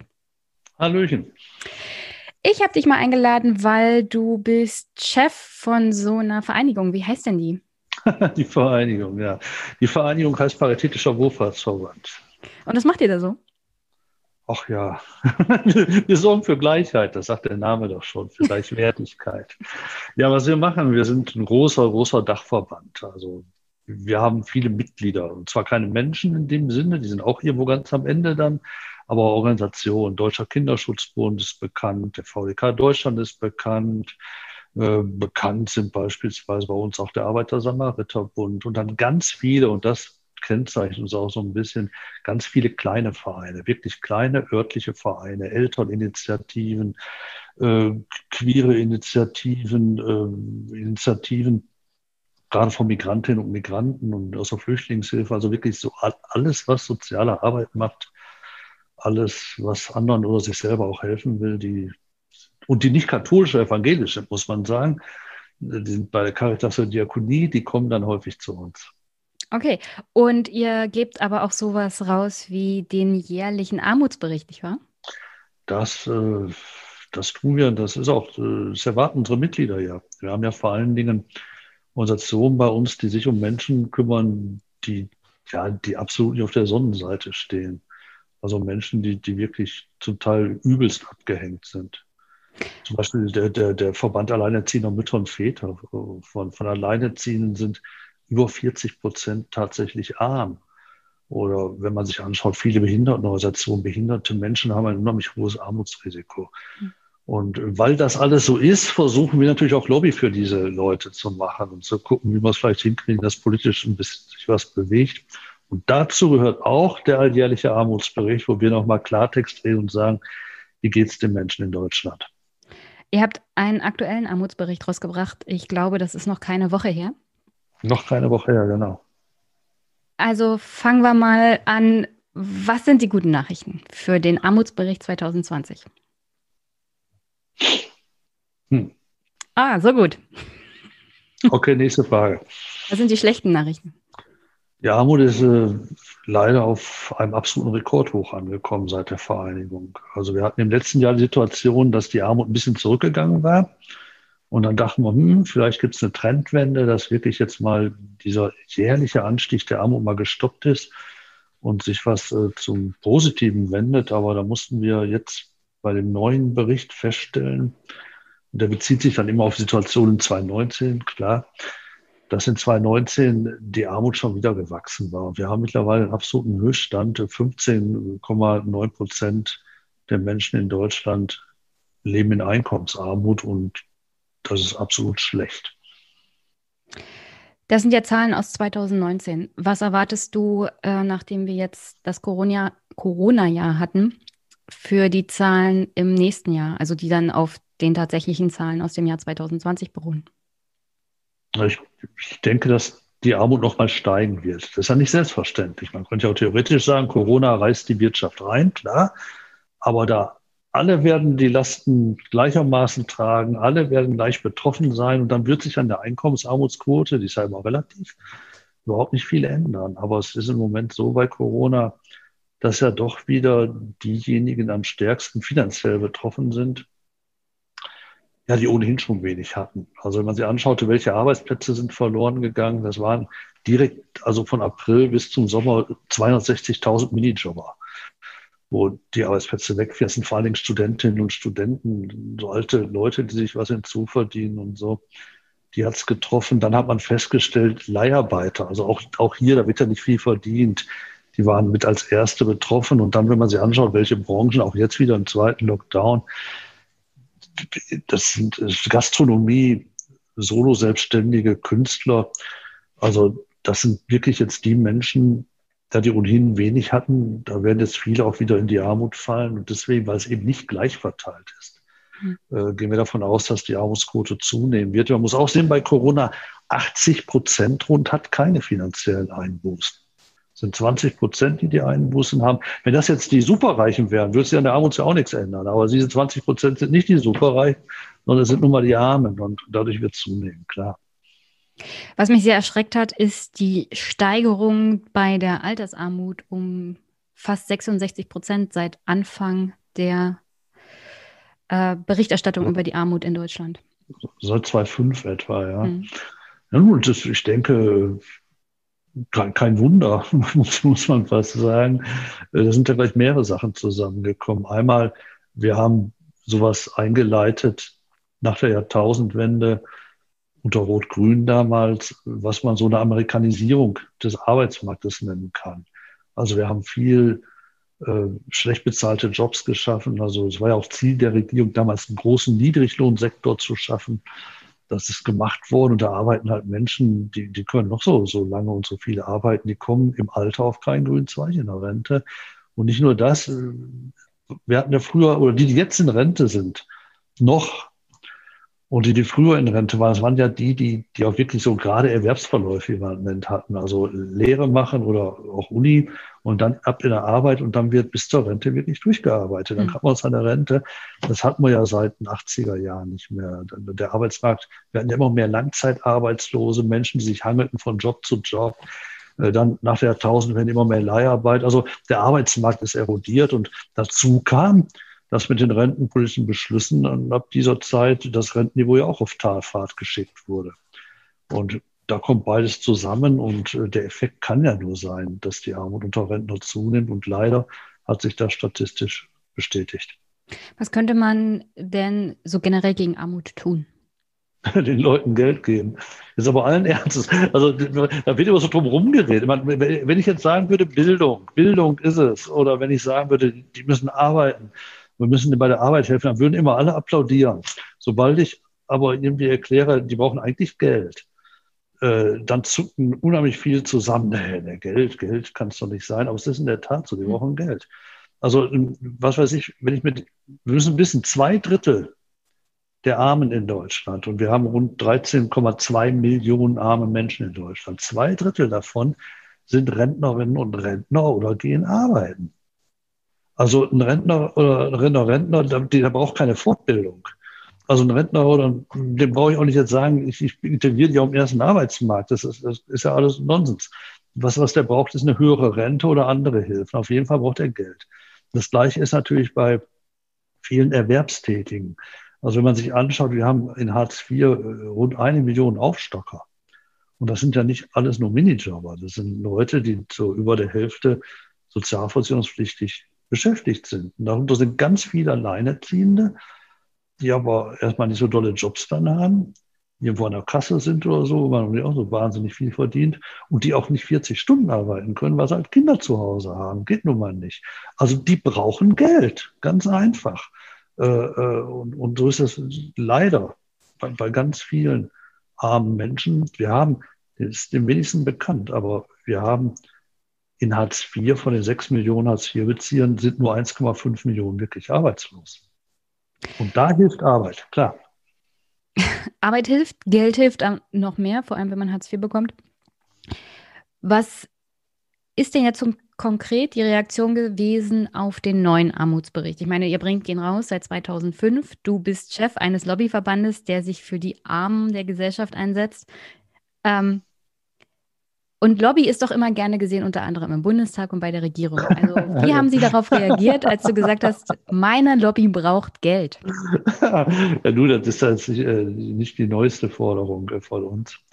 Äh, wir haben, wir haben ja schon vor, vor vier Wochen nochmal deutlich gemacht, dass wir die Hartz-IV-Regelsätze für, für, absolute Armutssätze halten. Man kommt mit den paar Euro wirklich nicht hin. Und auch wenn das jetzt nochmal erhöht wird um ein paar Euro, äh, dann, ich weiß nicht, was werden die kriegen, ich glaube 434 dann, wenn sie allein leben, hat man keine Chance, über den Monat zu kommen. Wir haben da schon vor, also im Oktober gesagt, wir brauchen 644 Euro im Monat plus Strom, plus Heizung, plus Miete. Erst dann würden wir davon sprechen, dass man hier Einkommensarmut besiegt hat. Und äh, wie kommt sowas an? Also ganz, also erstmal die neoliberale Presse vor allen Dingen ja auch, äh, die, die, die sagt, das sind ja alles nur wüste Umverteiler. Äh, denen geht es gar nicht äh, darum, Armen was zu geben, denen geht es vor allen Dingen Reichen was wegzunehmen. Also das ist eine ganz, ganz bizarre Vorstellung von dem, was unsere, Motivation ist. Ähm, dann wird auch häufig, es wird versucht, uns zu diskreditieren häufig, so mit Begriffen dann wie Sozialindustrie, die leben davon, dass es Armut gibt, natürlich auch völlig absurd ist. Also das ist wirklich nicht unser Kerngeschäft. Äh, also das ist das eine, was man dann erlebt. Das andere ist auch häufig, dass man erlebt, ähm, ihr seid un unrealistisch, ihr seid unpolitisch. Ihr, ihr, ihr seid nicht in der Lage, Forderungen zu formulieren, auf die man auch zugehen kann das hören wir auch häufig, aber wie gesagt, nicht von allen. Es gibt auch gerade im, im Bundestag, wenn ich mir anschaue, die Grünen oder die Linken kommen in ihren Forderungen auf die gleichen Beträge wie wir und fühlen sich durchaus getragen, auch durch Verbände wie Diakonie oder Caritas, die ja ebenfalls sagen, mehr Geld in Hartz IV. Also wir haben schon mittlerweile ein breites Bündnis stehen. Nur bei der Bundesregierung äh, könnten wir noch ein paar mehr Fans haben. Ich habe ja, wie gesagt, mal reingeguckt. Ihr macht diesen Armutsbericht schon ziemlich lange und seit 2005. Wir haben 2020. Ich habe mir mal ein Zitat rausgesucht aus dem Jahr 2016 und zwar von einer sehr bekannten Politikerin. Men den Menschen in Deutschland ging es noch nie so gut wie heute, hat damals Angela Merkel gesagt, Ende ja. 2016 während einer Haushaltsdebatte. Gleichzeitig hat die EU-Kommission in einem Länderbericht Deutschland Folgendes attestiert. Im Zeitraum 2008 bis 2014 hat die deutsche Politik in hohem Maße zur Vergrößerung der Armut beigetragen, was auf die Tatsache zurückzuführen ist, dass die bedarfsabhängige Leistungen real und im Verhältnis zur Einkommensentwicklung gesunken sind. Also wir haben das größte Wirtschaftswachstum seit Ende des Krieges eigentlich in Deutschland erlebt, in den 2000er Jahren und gleichzeitig eine Steigerung der Armut. Auch in dem neuen mhm. Armutsbericht ist ganz deutlich, dass das flächendeckend ist, dass zwar die Einkommensarmut in Ostdeutschland zurückgegangen ist, aber dass es bestimmte Stellen in Deutschland gibt, unter anderem ähm, in NRW, im Ruhrgebiet, Ruhrgebiet. Ja, äh, Ruhrgebiet ganz schlimm im Ruhrgebiet und Bremen, da ist je, fast jeder vierte arm ja. Ich glaube, diese Woche hat noch die Bertelsmann Stiftung einen Bericht rausgebracht, was es bedeutet, wenn man in einer armen Familie aufwächst, also Kinderarmut, und was das für Langzeitfolgen hat für das ganze Leben. Also meine konkrete Frage hier wäre, was erwartest du dir eigentlich von der nächsten Bundesregierung? Wir gehen sicherlich auf Schwarz-Grün zu. Das ist aktuell das Realistischste. Glaubst du, unter dieser Bundesregierung wird es dann zu zum Beispiel Anhebung der Hartz-IV-Sätze kommen? Also ob wir auf Schwarz-Grün zusteuern, weiß ich gar nicht. Ich weiß auch nicht, ob wir auf Rot-Rot-Grün zusteuern, aber in diesen Corona-Zeiten äh, ist alles wirklich so sprunghaft streckenweise. Also Politiker, die gut laufen, die können in diesen wirklich schwierigen Zeiten, die machen zwei, drei Fehler und dann sind sie weg vom Fenster. Äh, das geht schnell mittlerweile. Wir wissen überhaupt nicht, wie sich das Bundeswahljahr im nächsten Jahr überhaupt gestalten wird. Wie viele Impfungen werden wir durchführen können? Äh, wird überhaupt normaler Wahlkampf stattfinden können? Äh, werden nicht möglicherweise die völlig überlegen sein äh, im Wahlkampf, die jetzt schon sehr stark im Internet unterwegs sind? weil die, die gewohnt sind, Marktplätze zu füllen, das sehr erfolgreich machen, das nicht tun können. Wenn, also so viel offene Fragen. Und, und äh, wir wissen überhaupt nicht, wie es Deutschland gehen wird nächstes Jahr. Also wird unsere Wirtschaft, werden, werden unsere Wirtschaftsweisen recht haben, dass wir in eine langsame Erholungsphase reinkommen? Äh, oder werden wir zum dritten Lockdown gezwungen sein? Wir wissen gar nichts. Deswegen halte ich das wichtig. Also deswegen halte ich es für völlig offen, äh, was, was, was, äh, was für Konstellationen wir bekommen, wer vorne sein wird. Wir wissen auch nicht, wird sich die AfD bis dahin hoffentlich aus meiner Sicht völlig zerlegt haben und weg sein ähm, oder, oder was passiert da. Also im Moment ist vieles äh, dann nicht prognostizierbar. Ob ich jetzt erwarte, egal welche Regierung dann kommt, dass die Regelsätze angehoben werden, selbstverständlich. Das erwarte ich jetzt seit 30 Jahren. Äh, kann natürlich sein, dass ich wieder enttäuscht werde. Aber meine Erwartung, meine Erwartung ist ganz klar, weil wir dürfen da nicht aufgeben. Also es geht auch darum, dass immer mehr Menschen diese Erwartung auch formulieren müssen und dass immer mehr Menschen auch darauf hinweisen müssen, dass diese Spaltung unserer Gesellschaft mhm. irgendwann nicht mehr hinnehmbar ist. Und dass immer mehr Menschen auch erkennen müssen, dass wir diesen rechtsradikalen Spuk in Deutschland nur beenden können mit einer guten Sozialpolitik, die den Menschen Sicherheit gibt. Und dafür werden wir im nächsten Jahr massiv werden. Und äh, dann hoffe ich auch, dass äh, man vielleicht am Ende mehr Vernunft und mehr Gerechtigkeit in der Politik hat. Wenn du sagst, wir werden dafür werben, dann meinst du sicherlich die paritätische. Paritätisch und wir sind äh, mit, mit einer ganzen Reihe Organisationen in Bündnisgesprächen. Ähm, jetzt noch ein bisschen locker, aber wir, wir, gucken schon, wollen wir im nächsten Jahr was gemeinsam machen. Das ist zum Beispiel, äh, sind wir ganz stark jetzt im Moment äh, in einer Partnerschaft mit dem äh, BUND, weil wir sagen, ökologische Wende und soziale Wende gehören zusammen. Wir wollen eine sozial-ökologische Wende also da sind wir in Gesprächen, wir sind in Gesprächen und wir was auf die Beine stellen wollen, gemeinsam mit Gewerkschaften zum Thema Umverteilen. Also andere Steuerpolitik, eine rigoros andere Steuerpolitik, äh, ob wir die machen können.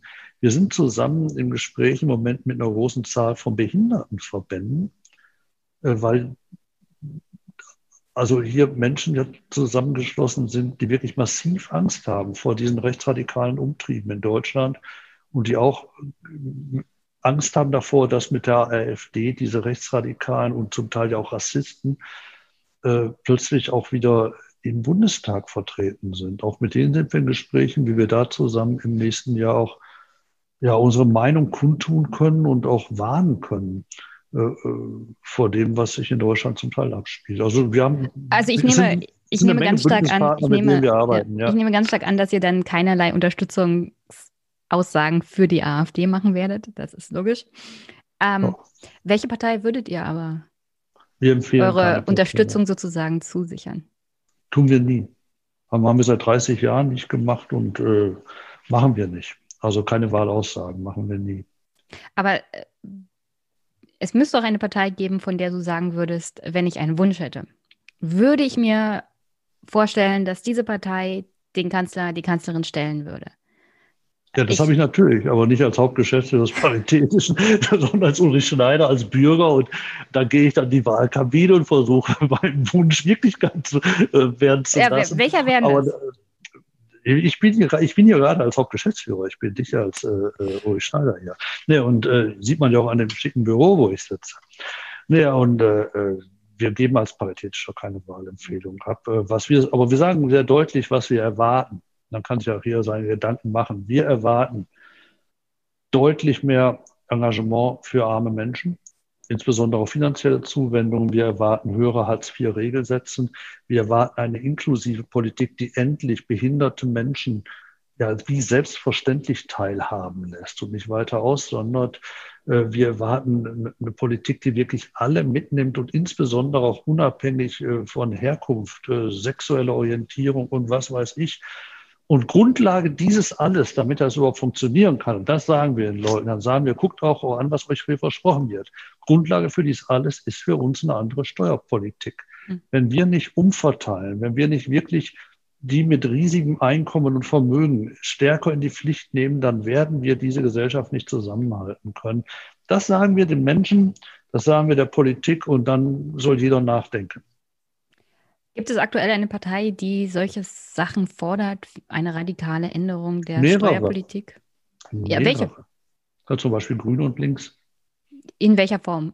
Die sagen zwar, wir möchten gerne eine Vermögenssteuer, aber kannst, also ja. wirklich, aktuell, seien wir realistisch, gibt es nichts an der CDU vorbei. Eine Vermögenssteuer mit der CDU ist, glaube ich, unmöglich. Ja, aktuell, aktuell gehe ich auch nicht davon aus, dass wir in dieser Legislaturperiode noch eine Vermögenssteuer kriegen. Also, da, da, das, also da, dass ich jetzt nicht äh, da, hingehe zur, zur großen Koalition und sage, wäre das nicht eine geile Idee? Vermögensteuer, ihr habt noch ein paar Monate Zeit, zieht das Ding da eben durch. Also so schlau bin ich dann auch schon, dass das nicht gelingen wird. Nein, ich rede jetzt, ich rede jetzt von möglichen Politik im Jahre realistisch 2022. Ich hatte noch, eigentlich habe ich jede Menge Fragen noch, aber du hast ja gesagt, nur eine halbe Stunde. Also komme ich auf das Thema Wahlkampf zurück. Glaubst du, dass die Menschen nach Corona ähm, nicht die Schnauze voll haben von diesen ganzen deprimierenden Themen, wie zum Beispiel Armut? Armut ist ein sehr deprimierendes Thema. Und dass es so grundsätzlich in der Breite der Gesellschaft an Empathie fehlt, sich mit dem Thema Armut wirklich zu beschäftigen, weil man sagt, ach, dafür gibt es ja die Tafeln und äh, wir machen halt dann keine Lebensmittelverschwendung mehr und dann müssen halt diese ganzen NGOs sich drum kümmern. Und so generell ist es ja hauptsächlich ein Problem, dass die Leute halt nicht arbeiten wollen. Weil wir leben ja, ja in einer Leistungsgesellschaft und wer Hartz IV bekommt, der will halt nicht. Ja. Ja, das ist völlig richtig. Wir haben eine, wirklich äh, eine gnadenlos bornierte Vorurteilsstruktur gegenüber armen Menschen. Also wirklich völlig falsche Bilder. Äh, klar, die wollen nicht, die können nicht, die sind zu anspruchsvoll. Äh, auch, auch eben, dass alle denken, das seien alles so Arbeitslose, die nicht arbeiten wollen. Mhm. Ich hatte ja vorhin schon gesagt, völlig, völlig daneben, der Gedanke. Nein, aber unsere Aufgabe ist es, die, diese Vorurteile aufzuknacken. Wir müssen die Vorurteile aufknacken gegenüber armen Menschen, ist, ist unser Job. Und äh, das Zweite ist, was wir tun müssen, wir müssen die neoliberalen Denkschwellen überwinden, die die Menschen in ihren Schädel haben. Wie, wie macht also, ihr das am besten? Weil ihr seid natürlich bei Politikern aktiv als Lobby, aber welche... Politiker sind nicht unsere Zielgruppe an dem Punkt. ja, ist schon, ist schon klar. Also das ist ja nur der eine, eine Aspekt der Lobbyarbeit. Der andere Aspekt ist ja Presse. Welche Pressearbeit genau. macht ihr? Bei wem klopft ihr an die Tür, damit... Ähm, na, wir klopfen nicht dass, an. Wir klopfen nicht diese, an. diese Vorurteile gegenüber armen Menschen abgebaut werden. Also wir klopfen nicht an, an Pressetüren. Wir, wir, geben, wir legen der Presse Produkte hin, über die es äh, für die Presse attraktiv ist zu berichten, wie zum Beispiel der gerade erwähnte Armutsbericht Heute ist rausgegangen unser Teilhabebericht, da mhm. geht es um die Situation behinderter Menschen. Äh, wir haben Studien vorgelegt zu Hartz IV neulich. Äh, äh, oder wie wird eigentlich das Bildungs- und das ja, das Bildungs- und Teilerpaket angenommen. Das Riesenflop ist das Ganze. Und wenn man solche Produkte vorlegt, dann ist man auch für die Medien interessant. Das lohnt sich für die zu berichten und dann erreichen wir Bevölkerung und können dann eben mithelfen mit, mit, mit Pressearbeit als Einschritt. Alleine hilft das nicht. Ähm, äh, tatsächlich vielleicht auch den Menschen den Mut zu geben, mal wieder Selbstverständliches zu denken. Wir sind doch in der, in der wahnsinnigen Situation heute, dass äh, keiner, äh, so, simple Sachverhalte wie, dass jeder von seiner Arbeit Geld eigentlich richtig gut leben können muss. Oder dass jemand, wenn er denn gearbeitet hat, auch später mal eine richtig schöne Rente haben soll. Äh, also solche Selbstverständlichkeiten traut sich ja gar keiner mehr zu denken weil er sofort irgendein mhm. paar äh, Volkswirte äh, dann gleich sieht, die sagen, sind Sie wahnsinnig, dann bricht unser Wirtschaftssystem zusammen. Alles unfinanzierbar und alles so ein Zeug. Ich denke, wir müssen den Leuten wieder Mut machen, Selbstverständliches zu denken. Wir müssen den Mut machen, wirklich äh, zu äußern, auch dass Deutschland stinkreich ist. Wir sind das fünfreichste Land auf dieser Welt. Und wir müssen denen den Mut machen, auch wirklich diesen ganzen Ökonomen da einfach mal zu widersprechen und zu sagen, ey, ihr erzählt uns immer einen vom Pferd. Ihr habt uns auch gesagt, bei 15 Euro Mindest, äh, bei, bei Mindestlohn 8,50 Euro, als da eingeführt wurde, 2015, dass absolut am nächsten Tag kein Auto mehr fahren würde, kein Taxi mehr zu kriegen sei, dass die Friseure reihenweise zumachen würden, dass Deutschland unfinanzierbar würde, wenn wir auf den Mindestlohn gehen von, von, von 8,50. Nichts ist passiert damals, nichts. Und dass man wirklich den Menschen Mut macht, zu sagen, ihr habt doch zwei Augen im Kopf, ihr habt doch einen klaren Verstand, denkt doch mal nach. Und dann wirklich so neoliberale Denkschablonen einfach überwinden. Natürlich können wir uns ein Rentenniveau von 50 Prozent leisten. Und natürlich ist es nicht nötig, volkswirtschaftlich ein Rentenniveau runterzufahren auf 48, 47 oder bis zu 45 Prozent. Das muss man den Leuten nur glaube ich, auch klar machen und Vorbild sein. Das mal einfach machen. Und die sehen, wenn man sowas äußert, passiert gar nichts. Im Sinne von, man wird verprügelt, sondern die müssen sich erstmal damit auseinandersetzen, alle. Na, vielleicht wäre es auch die richtige Botschaft an die junge Generation, weil vor allem der wird ja eingeredet, dass die Alten ihnen was wegnehmen. Ja, das ist lustig, ne? Die Junge, es soll im Interesse der jungen Generation sein, dass sie später keine Rente mehr kriegen. Ja. Und also dabei da, da wird, also dabei wird ignoriert, wenn wir das Rentenniveau senken, dann trifft es ja. vor allem die junge Generation. Aber da frage ich mich schon, für wie blöd halten die eigentlich junge Menschen?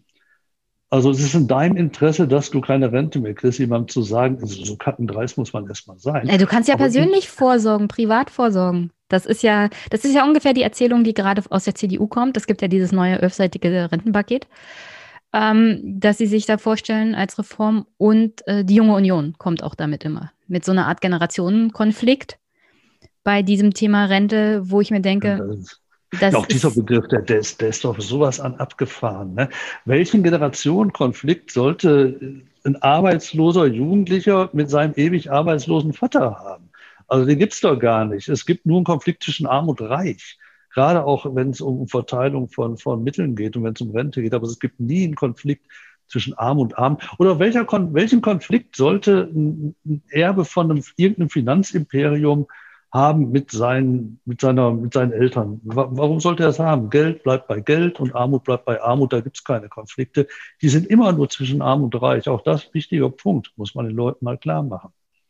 Ja, wenn man aber andere Konflikte befeuert, kann man davon sehr schön ablenken. Ich hatte noch hier eine ganze Seite voller Hörerinnenfragen. Dazu werde ich heute. Fragen. Ja, ja, ich habe meine Hörerinnen gefragt, was sie sich fragen würden, wenn sie könnten. Ähm, und ich würde wenigstens zwei noch davon rausnehmen. Ja, ja. Und zwar von Economics Ethics, der fragt, wie hältst du den ganzen Quatsch, die Anfeindung und die Abwertung und so weiter aus? Ja, man, man hat ja nicht nur äh, Anfeindungen, Abwertungen, äh, viel Freund, was nein, man hat, man hat, man hat ja auch genauso viel Zuspruch und äh, man, man muss äh, sich das Leben schön machen. Wenn mir zu blöd kommt, der wird blockiert. Und, äh, und, das mache ich im Internet genauso wie, wie in Präsenz. Also ich muss mich ja mit Idioten nicht abgeben lange. Warum? Das ist eine sehr gesunde Einstellung. In welcher Verantwortung siehst du die VWLer Ökonomie bezüglich der sozialen Lage und Frage?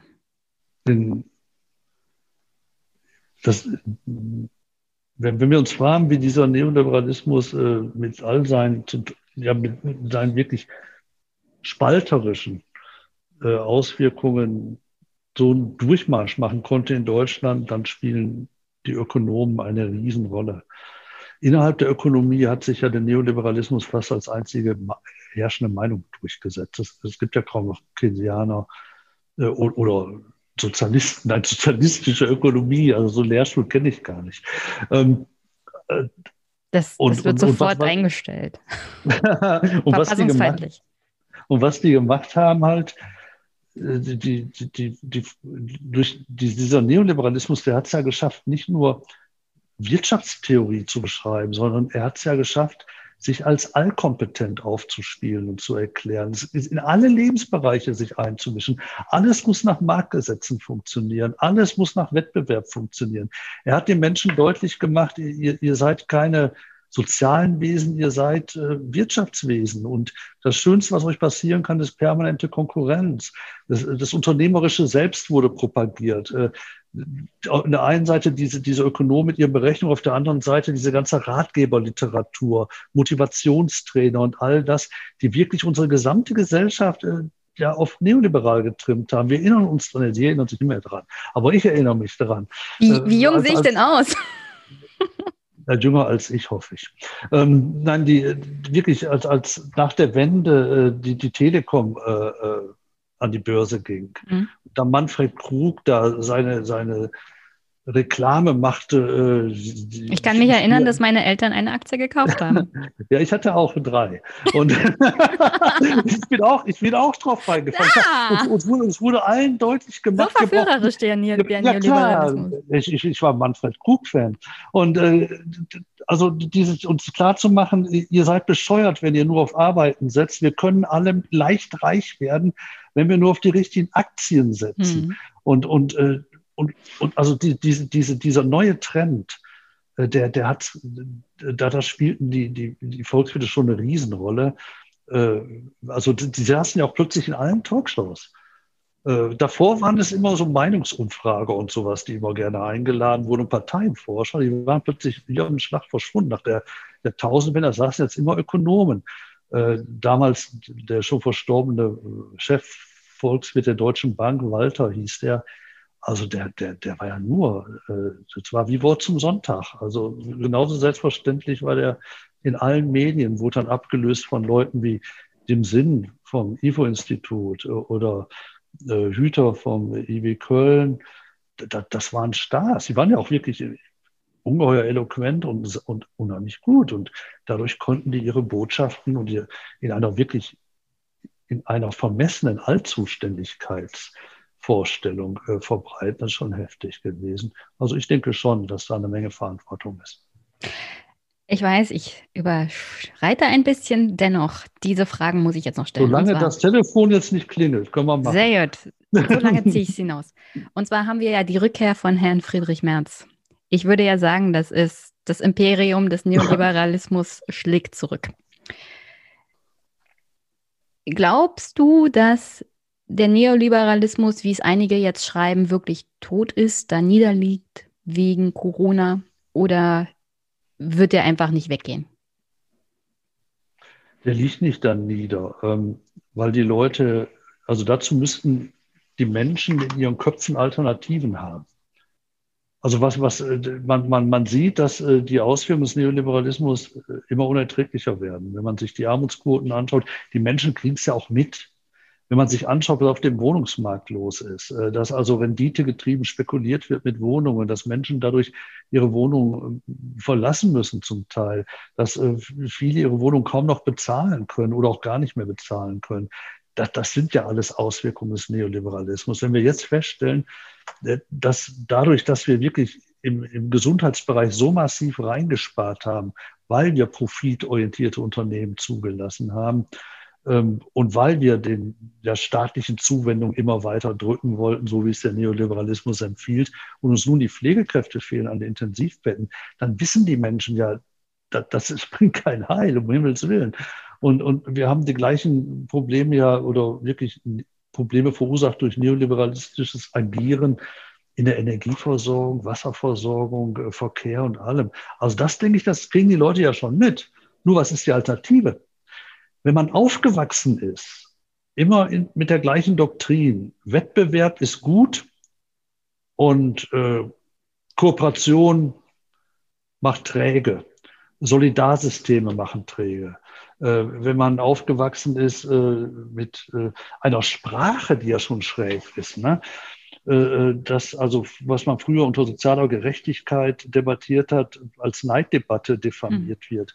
Dass Menschen, die eigentlich gut sind, plötzlich Gutmenschen werden, dass Menschen, die nachdenklich sind, plötzlich zu Bedenkenträgern werden und so weiter und so weiter. Wenn man damit aufwächst, dann hat man diese neoliberalen Denkschwellen, also dieses die ja immer so tun, als sei es so, so, so, so gegeben halt. Das ist so. Wettbewerb ist gut. Da wird nicht mehr drüber diskutiert. Eigentum ist unantastbar. Da wird nicht drüber diskutiert. Schulden müssen immer zurückgezahlt werden, egal wie dreckig es dir geht. Das sind Setzungen, wirklich, die werden behandelt wie, wie Natur oder Gott gegeben, je nach Ausrichtung. Und, und, und das haben die Menschen erstmal in den Bier nicht. Ich war mal vor einer Zeit an der Hochschule und habe dann da so, so ein bisschen rumerzählt vor jungen Studenten und Studentinnen.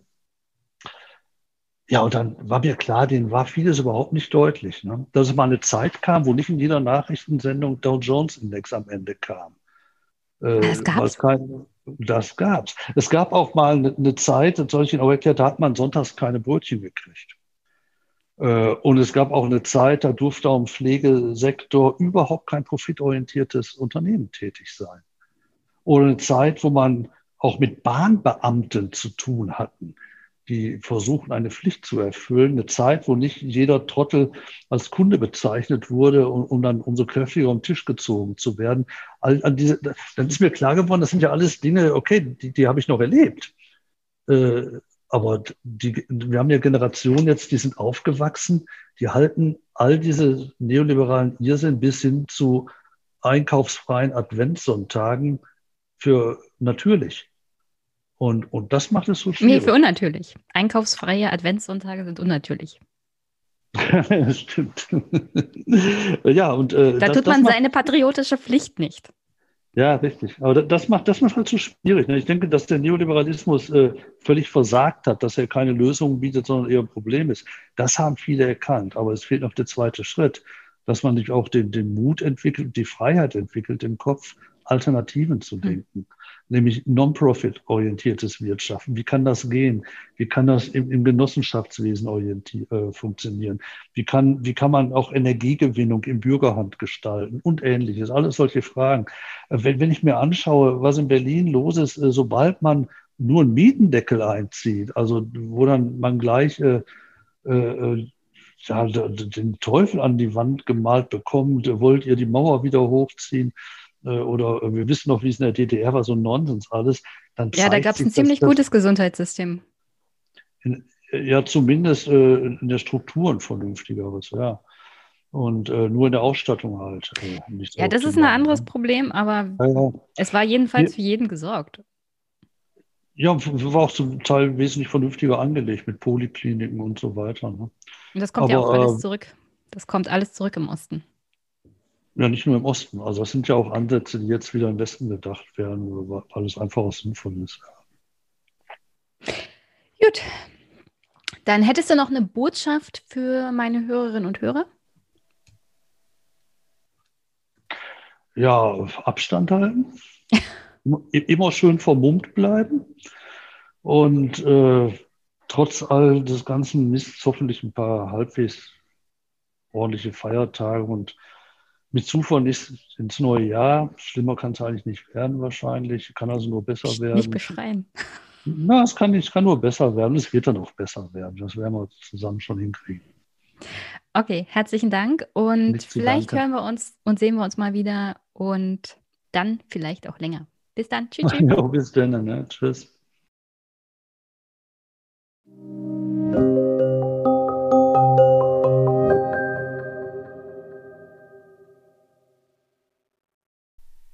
Zum Abschluss. Große, große Party. Wir bleiben heute unter zwei Stunden. Das ist doch auch mir sehr angenehm. Und ich hoffe, die heutige Folge hat euch gefallen. Wenn ja, könnt ihr sie unterstützen, indem ihr sie teilt, kommentiert, Feedback gebt, Kommentare gerne auch als Audiokommentar. Per E-Mail ist das durchaus möglich. Und dann an der Stelle noch eine Ankündigung. Ich hatte ja eigentlich gedacht, am 21. ist schon Weihnachtspause. Dem ist nicht so. Tatsächlich habe ich es dann doch noch hingekriegt, mit Albrecht von Lucke einen Termin zu vereinbaren, den wir dann nächste Woche machen und wir schlagen wieder den großen Rahmen um das Jahr 2020. Ich weiß, ich weiß, im Blätterwald wurde schon über fünf Stunden, glaube ich, mit Albrecht über das Jahr 2020 geredet. Nichtsdestotrotz, auch bei Albrecht von Lucke ist nicht immer alles gesagt, auch innerhalb von fünf Stunden nicht. Ich bin mir ziemlich sicher, wir beide kriegen da noch eine richtig schöne Sendung hin zum Abschluss dieses wirklich wunder wunderbaren Jahres 2020. Da sitzen dann zwei Corona-Gewinner mit Albrecht und mir. Also Verlierer sind wir jedenfalls nicht. Und reden mal über das Jahr 2020 und was es für andere Menschen bedeutet, was es auch für das Jahr 2021 bedeutet. Was es für das politische Berlin bedeutet und auch für Demokratie an sich. Ich bin gerade noch im Brainstorming sozusagen. Gucke mir nochmal die letzten Blätter Ausgaben des Jahres 2020 an. Da gibt es dann sehr, sehr viel Stoff, über den wir reden können. Und ich freue mich jetzt schon drauf. Ähm, und ja, dann ist aber wirklich erstmal Weihnachtspause. Ich brauche die ganz dringend. Also, bisschen die Batterien aufladen über die Feiertage und im neuen Jahr dann einigermaßen ausgeruht in die Schlachten, die da kommen werden im Jahr 2021. Ich habe schon eine Reihe wirklich guter Gäste angefragt. Ich habe ein, eine Buchbesprechung unter anderem mit, Ma mit Marco vor von den Mikroökonomen, da freue ich mich schon drauf, zu dem Buch von Friedrich Merz. Ich erwarte Großartiges. Und deswegen würde mich freuen, wenn ihr auch im nächsten Jahr wieder einschaltet. Und wie gesagt, den Podcast könnt ihr unterstützen, wie es euch genehm ist. Aber am besten teilt und empfehlt ihn weiter. Vor allem dann diese Folge und die nächste Folge wäre mir ganz, ganz wichtig. Und wenn ihr eine Folge so generell aus dem Jahr 2020 empfehlen wollt, dann nehmt Rückkehr nach Bergkarabach. Auch da gab es ja jetzt die Tage wieder, also ich glaube heute, Entwicklungen bezüglich, dass Aserbaidschan weitere Orte besetzt hat, die nicht Teil des Waffenstillstandsabkommens waren. Und ich nehme ganz stark an, dass mich die Region nicht mehr loslassen wird und vor allem auch 2021 nicht. Da ist noch ein Gespräch offen mit Dustin Hoffmann. Und das will ich auch unbedingt noch angreifen. Ich merke schon, das Jahr wird 2021 viel zu kurz werden für all das, was ich eigentlich vorhabe. Aber dafür ist ja Podcasting da. Es gibt immer wieder ein neues Thema, immer wieder eine neue Folge. Und ich kann ja entscheiden, wie lang die sind. Insofern wenn ihr den Podcast auch noch anders unterstützen wollt, dann besteht die Möglichkeit des Wunschzettels, den ihr in den Shownotes findet, oder Überweisung, PayPal, Steady, alles möglich. Und dann kommt ihr in den Superpack am Start des Jahres 2021. Hoffe ich, dass der Superpack sehr, sehr gut gefüllt sein wird. Insoweit herzlichen Dank auf alle Fälle jetzt schon an alle, die mich in 2020 unterstützt haben. Jeder Euro zählt hier, freue ich mich sehr. Also herzlichen, herzlichen Dank. Und sonst, an der Stelle wünsche ich euch einen wunderschönen Montag, guten Start in die Woche, viel Nerven und Durchhaltekraft für die nächsten Wochen und Monate, die ihr brauchen werdet. Ich wünsche euch viel Gesundheit, dass es euren Lieben gut geht dass ihr immer Masken und Desinfektionsmittel habt und jede Menge Toilettenpapier. Und auch das, auch wenn es einem schlimm vorkommt aktuell, auch das wird wieder vorbeigehen. Und wir werden wieder schönere Zeiten erleben. Vor allem Richtung Sommer, wenn diese Krankheit sich wieder auf dem Rückweg befindet, alleine wegen der klimatischen Bedingungen, aber auch, weil wir demnächst geimpft werden. Insoweit doch ein sehr optimistisches Ende für die heutige Folge. Also habt einen schönen Start in den Tag, eine schöne Woche. Wir hören uns. Bis bald.